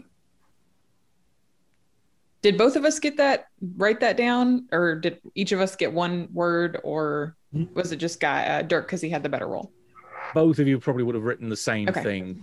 So you both have. Um, in fact, because um, because Dirk got the uh, the margin, the significantly better margin of uh, luck, Mhm. got a question mark at the end of Sterling hiding question mark, whereas you just have Sterling, Sterling hiding, hiding, and okay. Uh, yeah, I, you know, I, I, there was a question I wanted to ask Medwin. Not that I ever want to see Medwin again, but we didn't get a chance. Guy, the last thing he said was he had a theory, right? Yeah, And I jotted that's, down. that's what I got too. the, the, and the pencil's barely on on my notepad. I got Sterling hiding. So he had some theory about Sterling hiding something. And what I want to know is who the other Americans are, because I think they came with Jack, and we don't know anything about them. Well, I've I've got a different theory, hmm and my theory is, I'm afraid, not entirely very entertaining, and a little bit skeptical.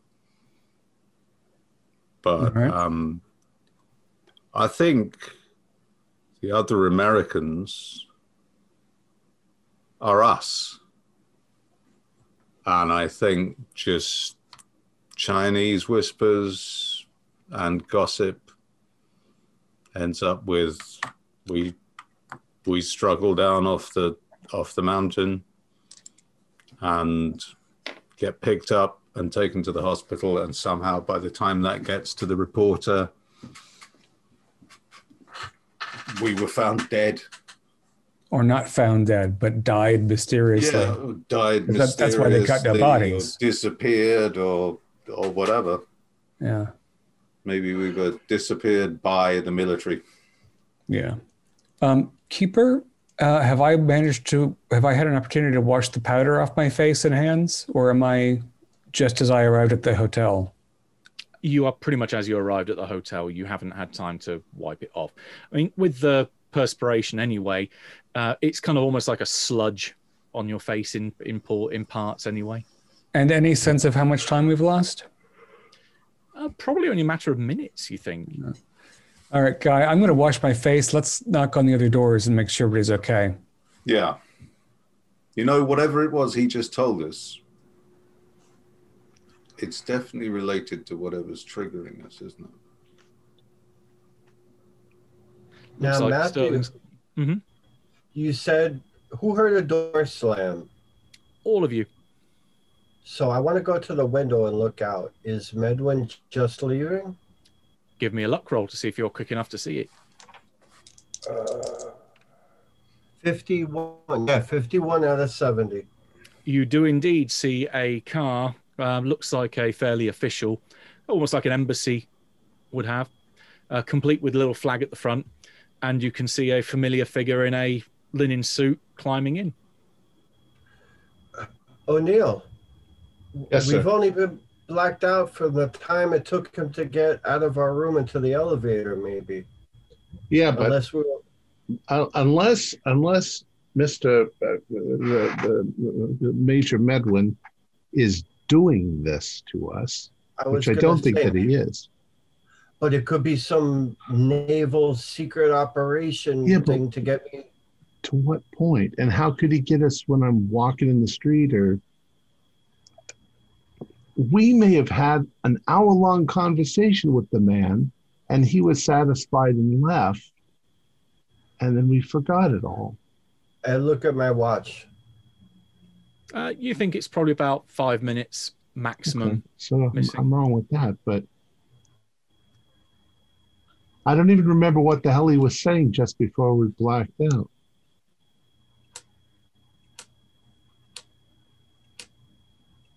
And Let's guess check I'll- on the others. yeah, I guess I'll turn to Amy when we wake up, and you know, I'll take a look and I'll say, "Uh, that's interesting. Do you? So I, I know I'm not hiding anything. Do you think that it could be that my father is hiding something, or is Jack in hiding?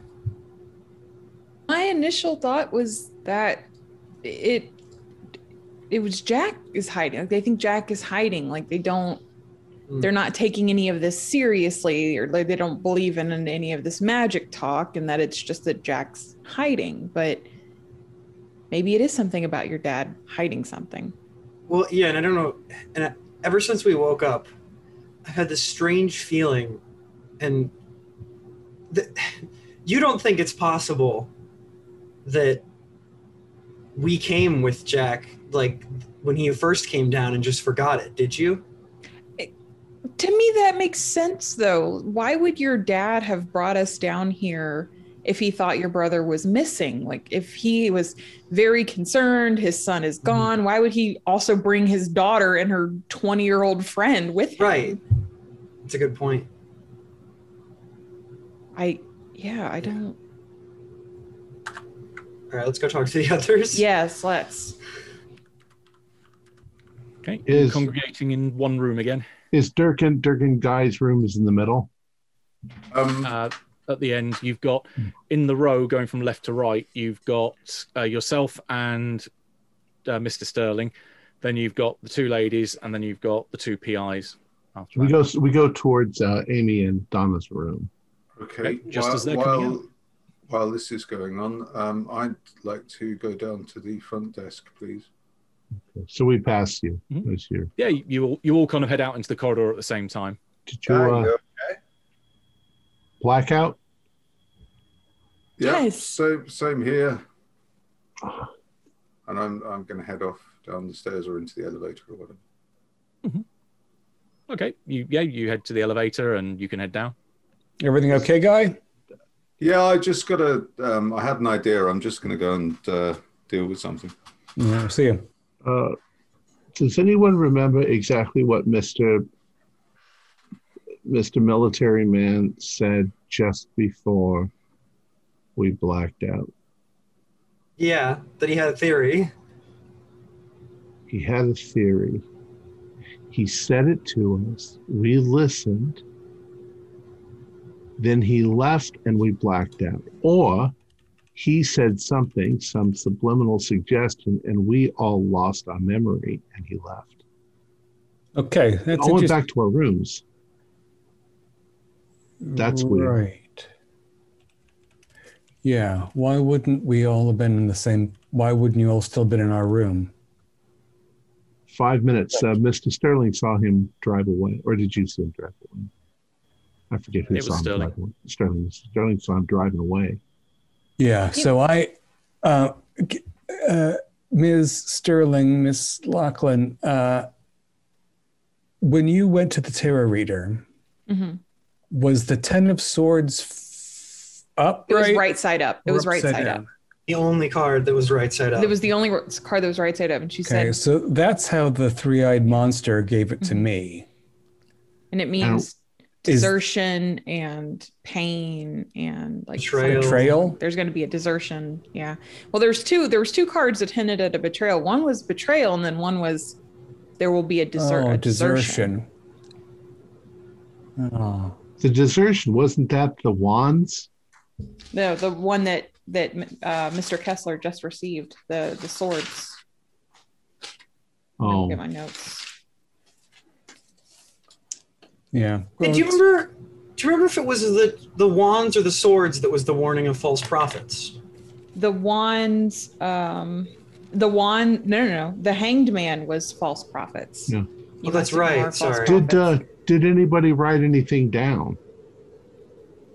Yeah, I got a very helpful Sterling hiding question mark.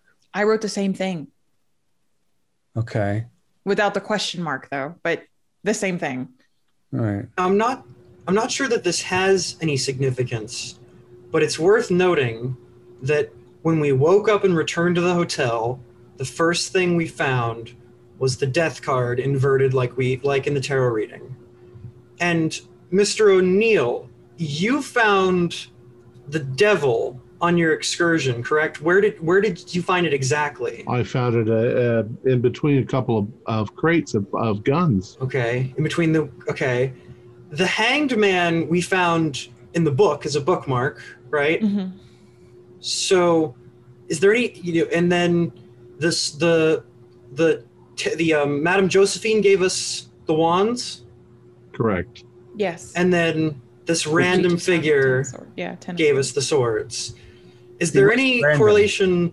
Do you think that the Hanged Man could indicate that the that the the book is is a false prophet, or do you think that the the you know do you think that the cards have any significance of where and when we found them? Well, let's let's let's go over them again. Uh, we found on the mirror Death uh, inverted. death inverted, which means You've come to an impasse, lost something important to you. Lost We your lost. Jack. we We've assume lost that's Jack. Jack, Yes. right? The second card is the devil, De- devil inverted. which Um, I found with the. All right, Warehouses. maybe may, uh, the door is closed. Mister Mister Randall's not here. He went downstairs. Look, I think if if Mister Sterling is hiding anything, then I think you've all figured out what kind of business we do, and you need to keep it to yourselves. But Well, if the first card was in my room in the mirror and it's death, maybe I was supposed to find it and see myself in the mirror. yeah, but what does death mean? You said it means Lost. Uh, you're at an impasse. you lost your lost you something lost your important. son, right? Right. So But I'm I'm trying to get to the So fact what's the that I yeah? I found the devil with the gun. What does the devil mean? Uh, clarity, insight, intuition dominates intellect. Uh, Okay, so trust that your was- trust your intuition. Which that we could Senegal could be an ally. Okay.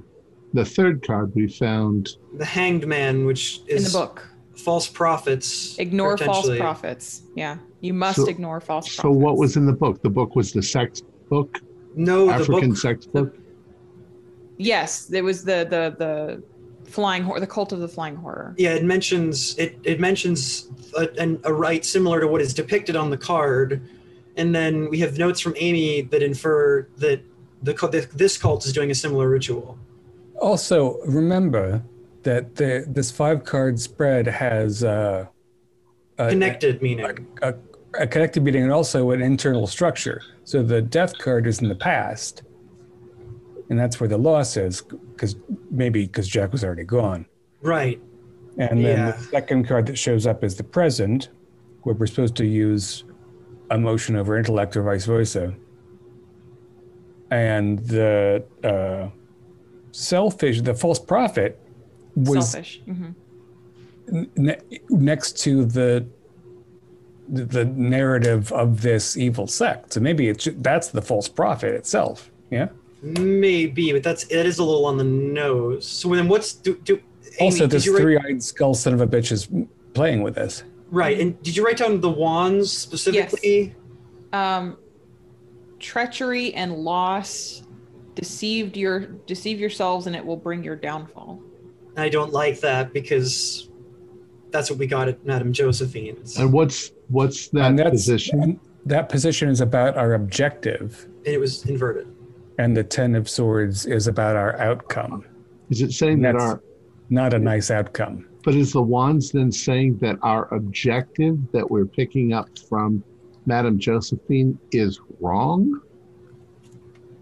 I mean, as we said, these cards could just be the, the you know this thing playing with us, but that seems to be the that seems to be the meaning that cards are trying to imply. If I could make any guess, Well, here's the thing. If there is some, okay, this is insane, but if there is some entity playing with us, as you say, then it's probably trying to tell us something with the cards.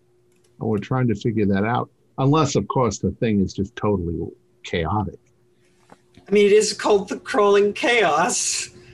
So It seems so directed, though. What's the last cut? The the the sword. Ten of Swords. Um, over overcome the obstacle. You will feel pain and anguish, and will feel a low point. But the worst has passed. There will be a desertion. and we found that blown into the face of Dirk. correct. and he showed me his his true face because you all saw i know guy saw a man with face paint his third eye winked at me it was a it was his real face But could, It was could probably the whatever same he blew guy in who your took- face, could that have been a hallucinogen or something Of like Maybe course that's it the betrayal, the betrayal of your own eyes. yeah well i Did mean you i expected those anything memories else? We No. all saw that skull in um, Senegal's office. yeah and That had a real third eye. You know, Haiti seems like a pretty superstitious place, place to me, but uh, Senegal shot his brother, and that skull wasn't human anymore. I don't think that bullet hole. Yeah, sorry. Quick freeze. I know we're only a few minutes away, but I can't hold it any longer. Can I have a quick minute just to run to the restroom? Sure. We're going to solve back. it before you get back. Two minutes later. So skip to Guy quickly for a moment. So the elevator doors open, and you find yourself down in the lobby, and the concierge is there. He hears the doors open. He looks over to you, uh, over to see just almost reflexively who's coming out, and you you can see him instantly kind of go on the defensive a bit, uh, kind of worried slightly that there's a uh, a bear that's going to be giving him a, a firm stare. Uh, you can see him visibly gulp. Over to So, you. so tempted to ask him for a marmalade sandwich. Um, I'd like to send a couple of telegrams, please. Oh, yes, certainly. Um, in which case, he pulls out a standard telegram sheet. Uh, if you'd like to fill this in, then we can we can make sure it's sent uh, sent for you. Okay. Um, I'm going to uh, fill out two telegram forms, Mhm. um, each with the same message, which I will now send you there.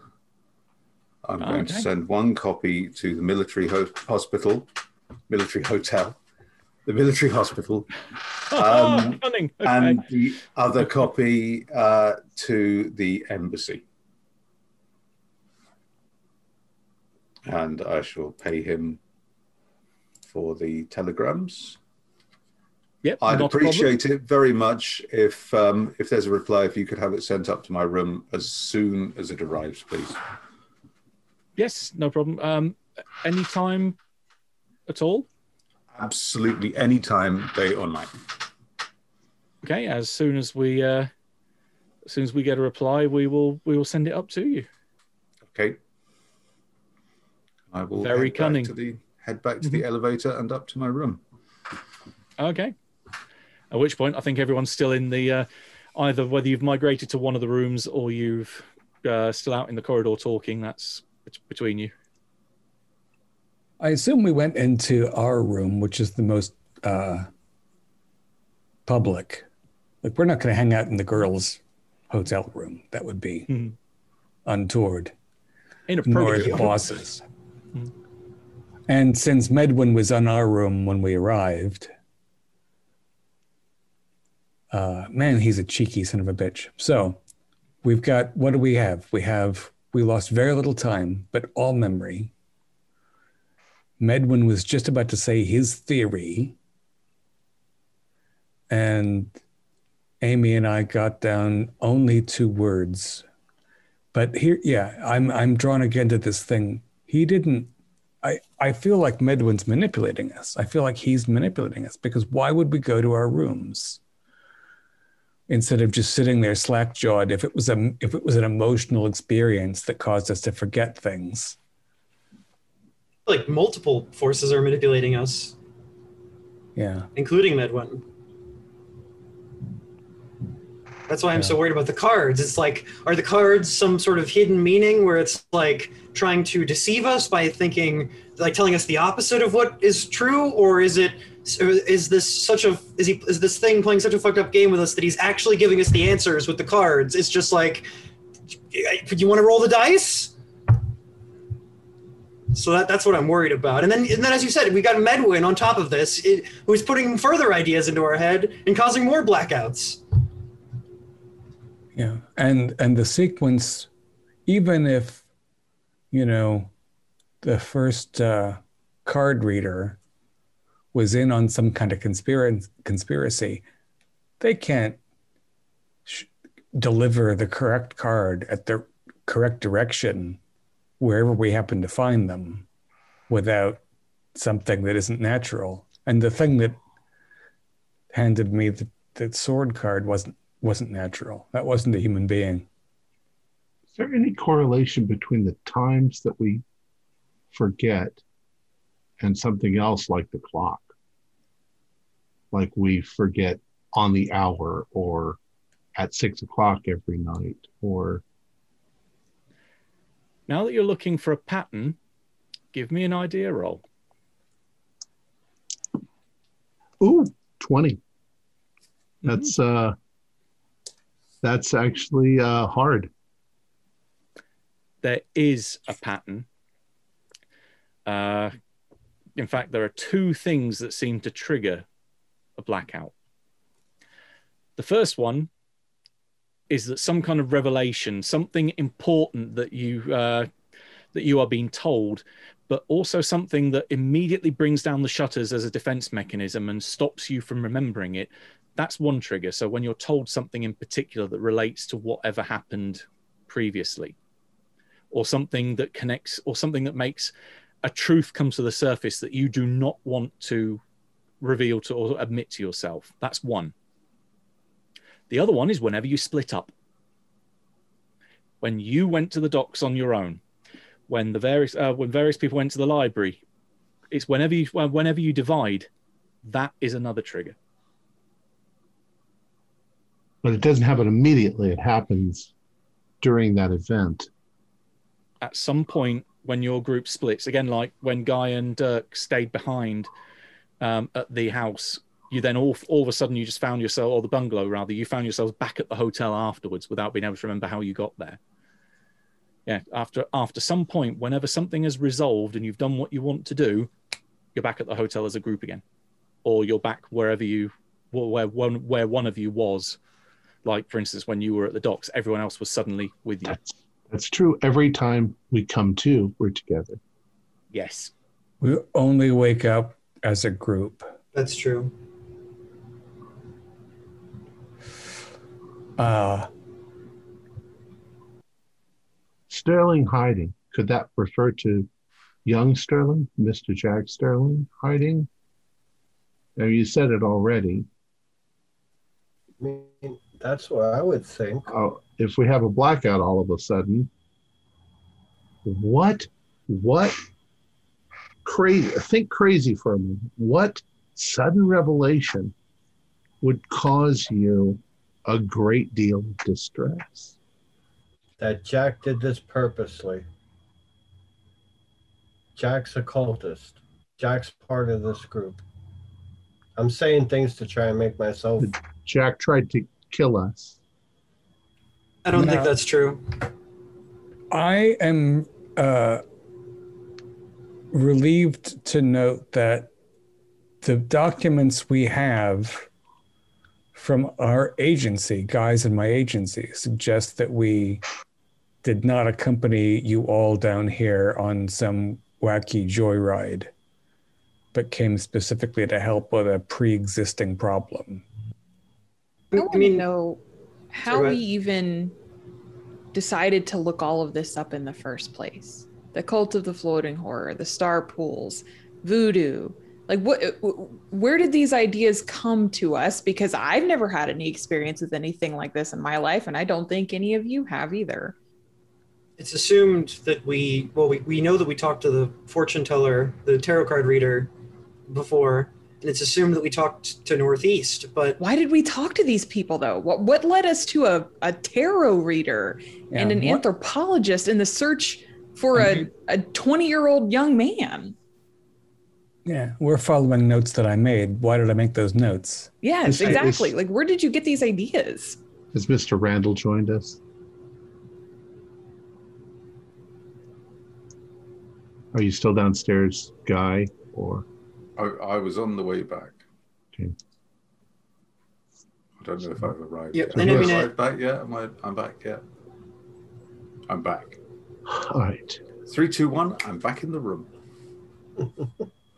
I mean, as, as you've said, Amy, the, the existence, the, the presence of you and I and the presence of, of Mr. Randall and Mr. Kessler seem to be a contradiction because one would imply that we came for a certain reason and another would imply for a different reason. Why would we all come together if we were looking for Jack? Why on earth would Mr. Sterling bring you and not one of his other sons? Like, why you, the Yeah. daughter? Why me, the, the not even related to you? I think the only thing that could have gotten me down here was to find my son. I don't think I would have come here for any other reason. I have Unless, people- unless we came with your son. That's what I was thinking, and that's what I'm worried about, That's and then just we, forgot me it. and me and Donna are thinking maybe we were down here with Jack for some other maybe vacation, or at least Jack told us it was something fun when we But came then- down here. Why Mr. Sterling and Mr. Randall? And I, I- I have to admit, I, this slipped my mind earlier, but I wanted to ask you. There's no, there's no. Ch- you, you didn't have Jack involved with this Senegal business, did you? This wasn't something that you delegated to him. I, that would be a question for the keeper. You don't remember. Yeah, you don't remember. So yeah, I, I don't know. I- I mean, could we remember that Mr. Sterling keeps this a secret from his whole family? Maybe Uh, that's what he's be- hiding. You would be aware of, at least to a certain degree, the family business and the family interests. Um, it's not like he has this huge bunch of secrets that he keeps from you. He might keep certain details Hmm. out of the way because that's plausible deniability after all. So it's not like Uh, the Godfather. Don't ever ask me what I do. Yeah, it's, it's not. It's not like that. Mr. Sterling, if we're throwing theories around, have you considered that this whole business with Jack might have been simply a ruse to get you down here? But to what end? Unless the naval officials wanted to catch me allegedly doing something wrong. There's a way we can find this out. Didn't uh, the major say that they have records of when we arrived? Surely Um, the embassy does, you know, check didn't- passports and we can see if Jack have, arrived with yeah, us. we have records of when we arrived because our passports would have been stamped. Right, so all right. we need to do is look at our passports. and- Oh, I'm gonna go get my no, passport but right now. I want to. I want to find out if Jack also arrived at Yeah. exactly the same time we did. We don't have his passport, that but might we could if, find a if. Medwin isn't willing to tell us that, we might be able to request it from the embassy, especially with you have a family member. You could spin it like, you know, you've lost family member. He's my son. I need to know when he came into the country, et cetera, et cetera. Yeah, I'm gonna look at my get your- passport. When when did I arrive in this country? Thursday, October the twenty third, and everyone else, when did everyone else when did you all arrive arrive? the same date. You Oh, Yeah, all arrived same. together. Okay. Except for Guy and Derek, right? Dirk. No, they arrived at the same time. Oh, they It did. did come with us. Why would you have asked us to come with you, Mr. Sterling? yeah. It doesn't make sense. So I mean, now I we just have to find out if Jack came with us. I, I know why I'm here. I don't know why you let me come. You are well. In fact, Maybe he didn't know you were coming. Maybe you're the Sterling. Sterling that's hiding something. Sorry. Sterling can give me an idea roll. 69 out of 90. That's EDU. Oh, no, no. I'm one. Yeah. I made it by one point. You are, admittedly, you're still hazy around the details of exactly when you sent him. You fairly, you're fairly sure you sent Jack ahead of you, so you came down here looking for him. He was already here. well, that confirms that. Hopefully. Yeah. But Why did you send him down here? that's what I'm thinking. And unless it was to collect the money from Senegal, Right. That's what I was thinking because that seems like something that you would do yourself. no, I would No. pay Wouldn't he have mentioned do that, though? Senegal, if he had seen Jack, if he had had, or if he was supposed to meet Jack at some point, wouldn't he have mentioned that? Well, and he didn't know where his uh, shipment was. Yeah, yeah, it'd be something you just wired. it just doesn't sound like something Yeah. you delegate to Jack. But it would be wire transfers when the money re- Right. was Yeah. received Yeah. in New York, the proper wanna- identification number for the collection of the objects would be Why? Doesn't ex- doesn't explain why any of us are here. So if Jack came here for his own reasons, no, but I sent him here. you sent him here. We know that for sure. You sent him here. I just I just recall. okay, that, you just Just remembered. Okay. but I don't have a clue why. And I But Amy, er, Amy, Donna. yeah. could it be that before Jack left, for whatever reason, he knew of these things, the cult of floating horror, star pools, etc., and he mentioned them to you, and that's how we knew what to look it up, like to look it up.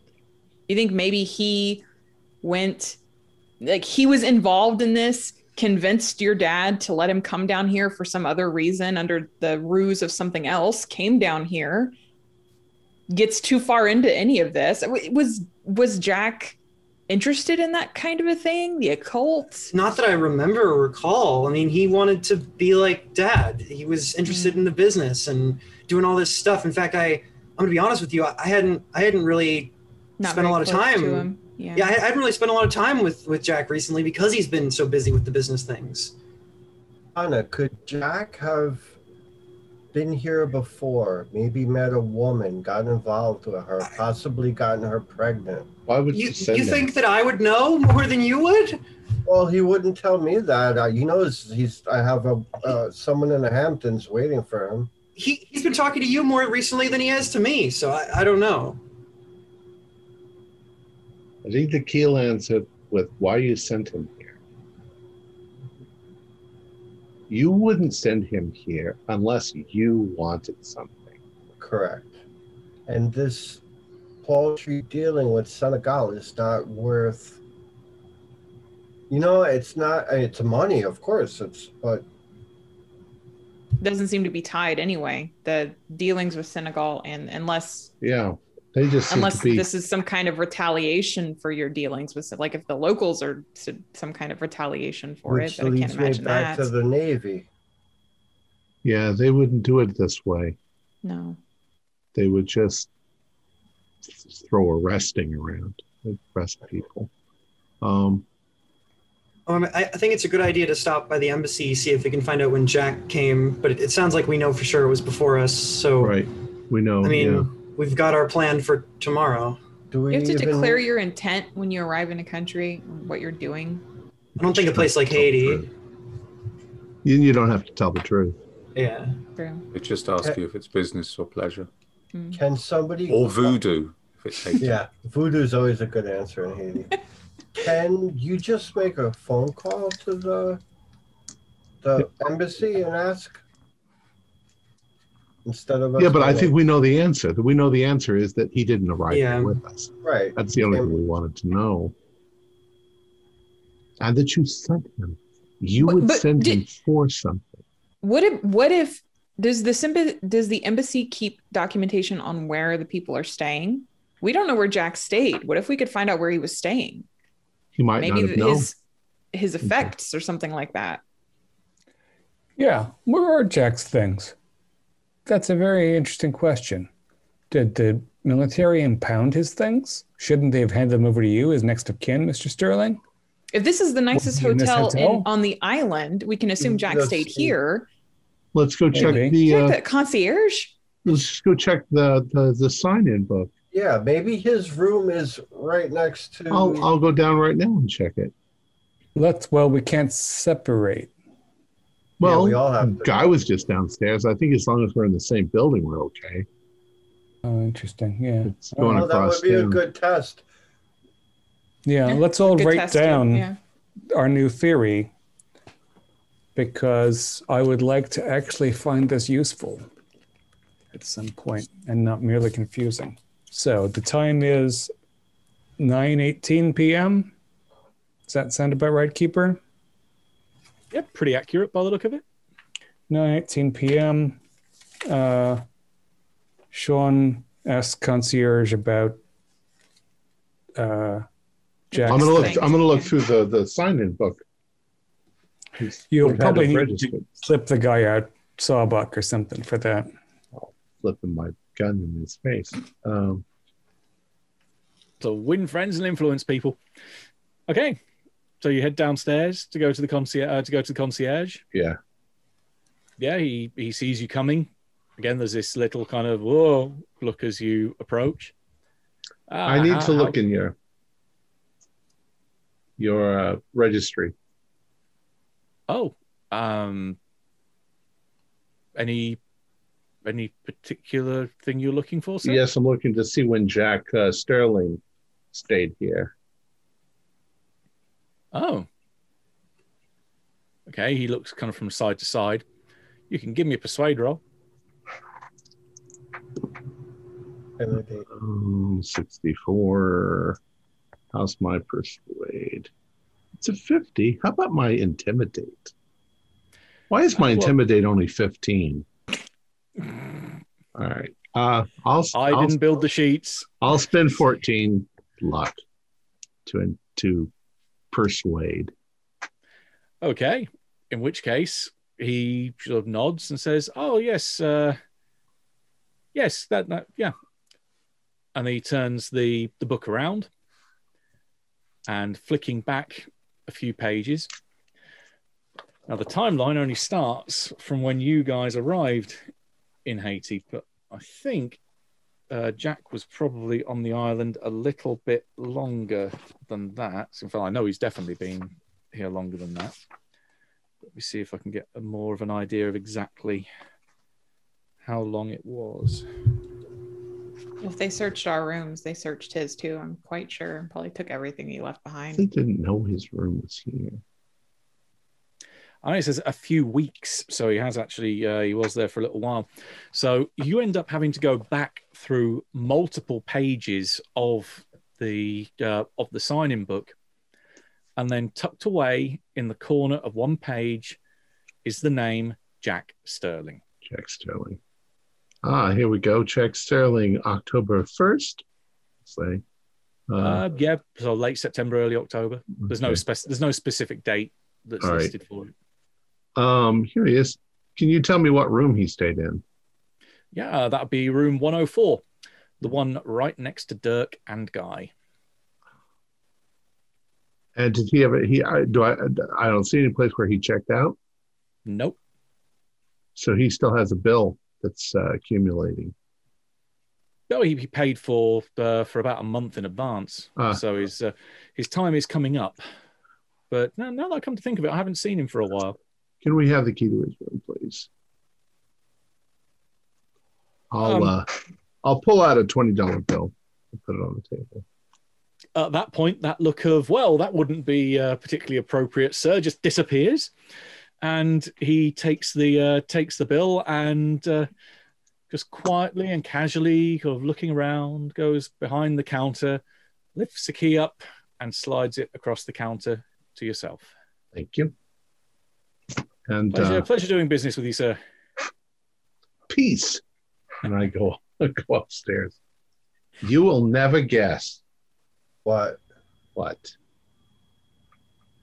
Uh, Jack stayed in room 104, which is right next to Dirk and uh, and Guy's room. Uh, he paid for a month, so the room is still paid for. And here's the key. Let's go. Okay, you head on down the corridor, put the key in the lock, turn it, it opens up, and that is where we are going to leave it for tonight. Uh, our players included Jason Melnichuk, Holly Buto, David Gasway, Mick Swan, Josto, John Dos Passos, and myself, with Matthew Sanderson as the keeper of the secrets. We have a Discord server where you can chat with our other members. You can set up a private game, and you can learn the finer arts of gameplay and game mastery. There's a link below. We provide audio-only versions of our shows free for you to download from Podbean or iTunes. The cost involved with the show provided almost entirely by our patrons. Without them, we wouldn't be able to do what we do. If you'd like to help support our show, please visit our Patreon account. Just a dollar to a month helps us a lot. You can find the link in the description below. Like, share, and subscribe to our channel, and punch the bell icon for updates on our latest shows. And leave us some comments. We enjoy reading them and answering any questions you might have. This is Tom Rayleigh, together with all the members of our gaming club, inviting you to journey with us once again into the darkness for another adventure into the universe of H.P. Lovecraft and the Call of Cthulhu role-playing game. Until next time, good luck, good gaming.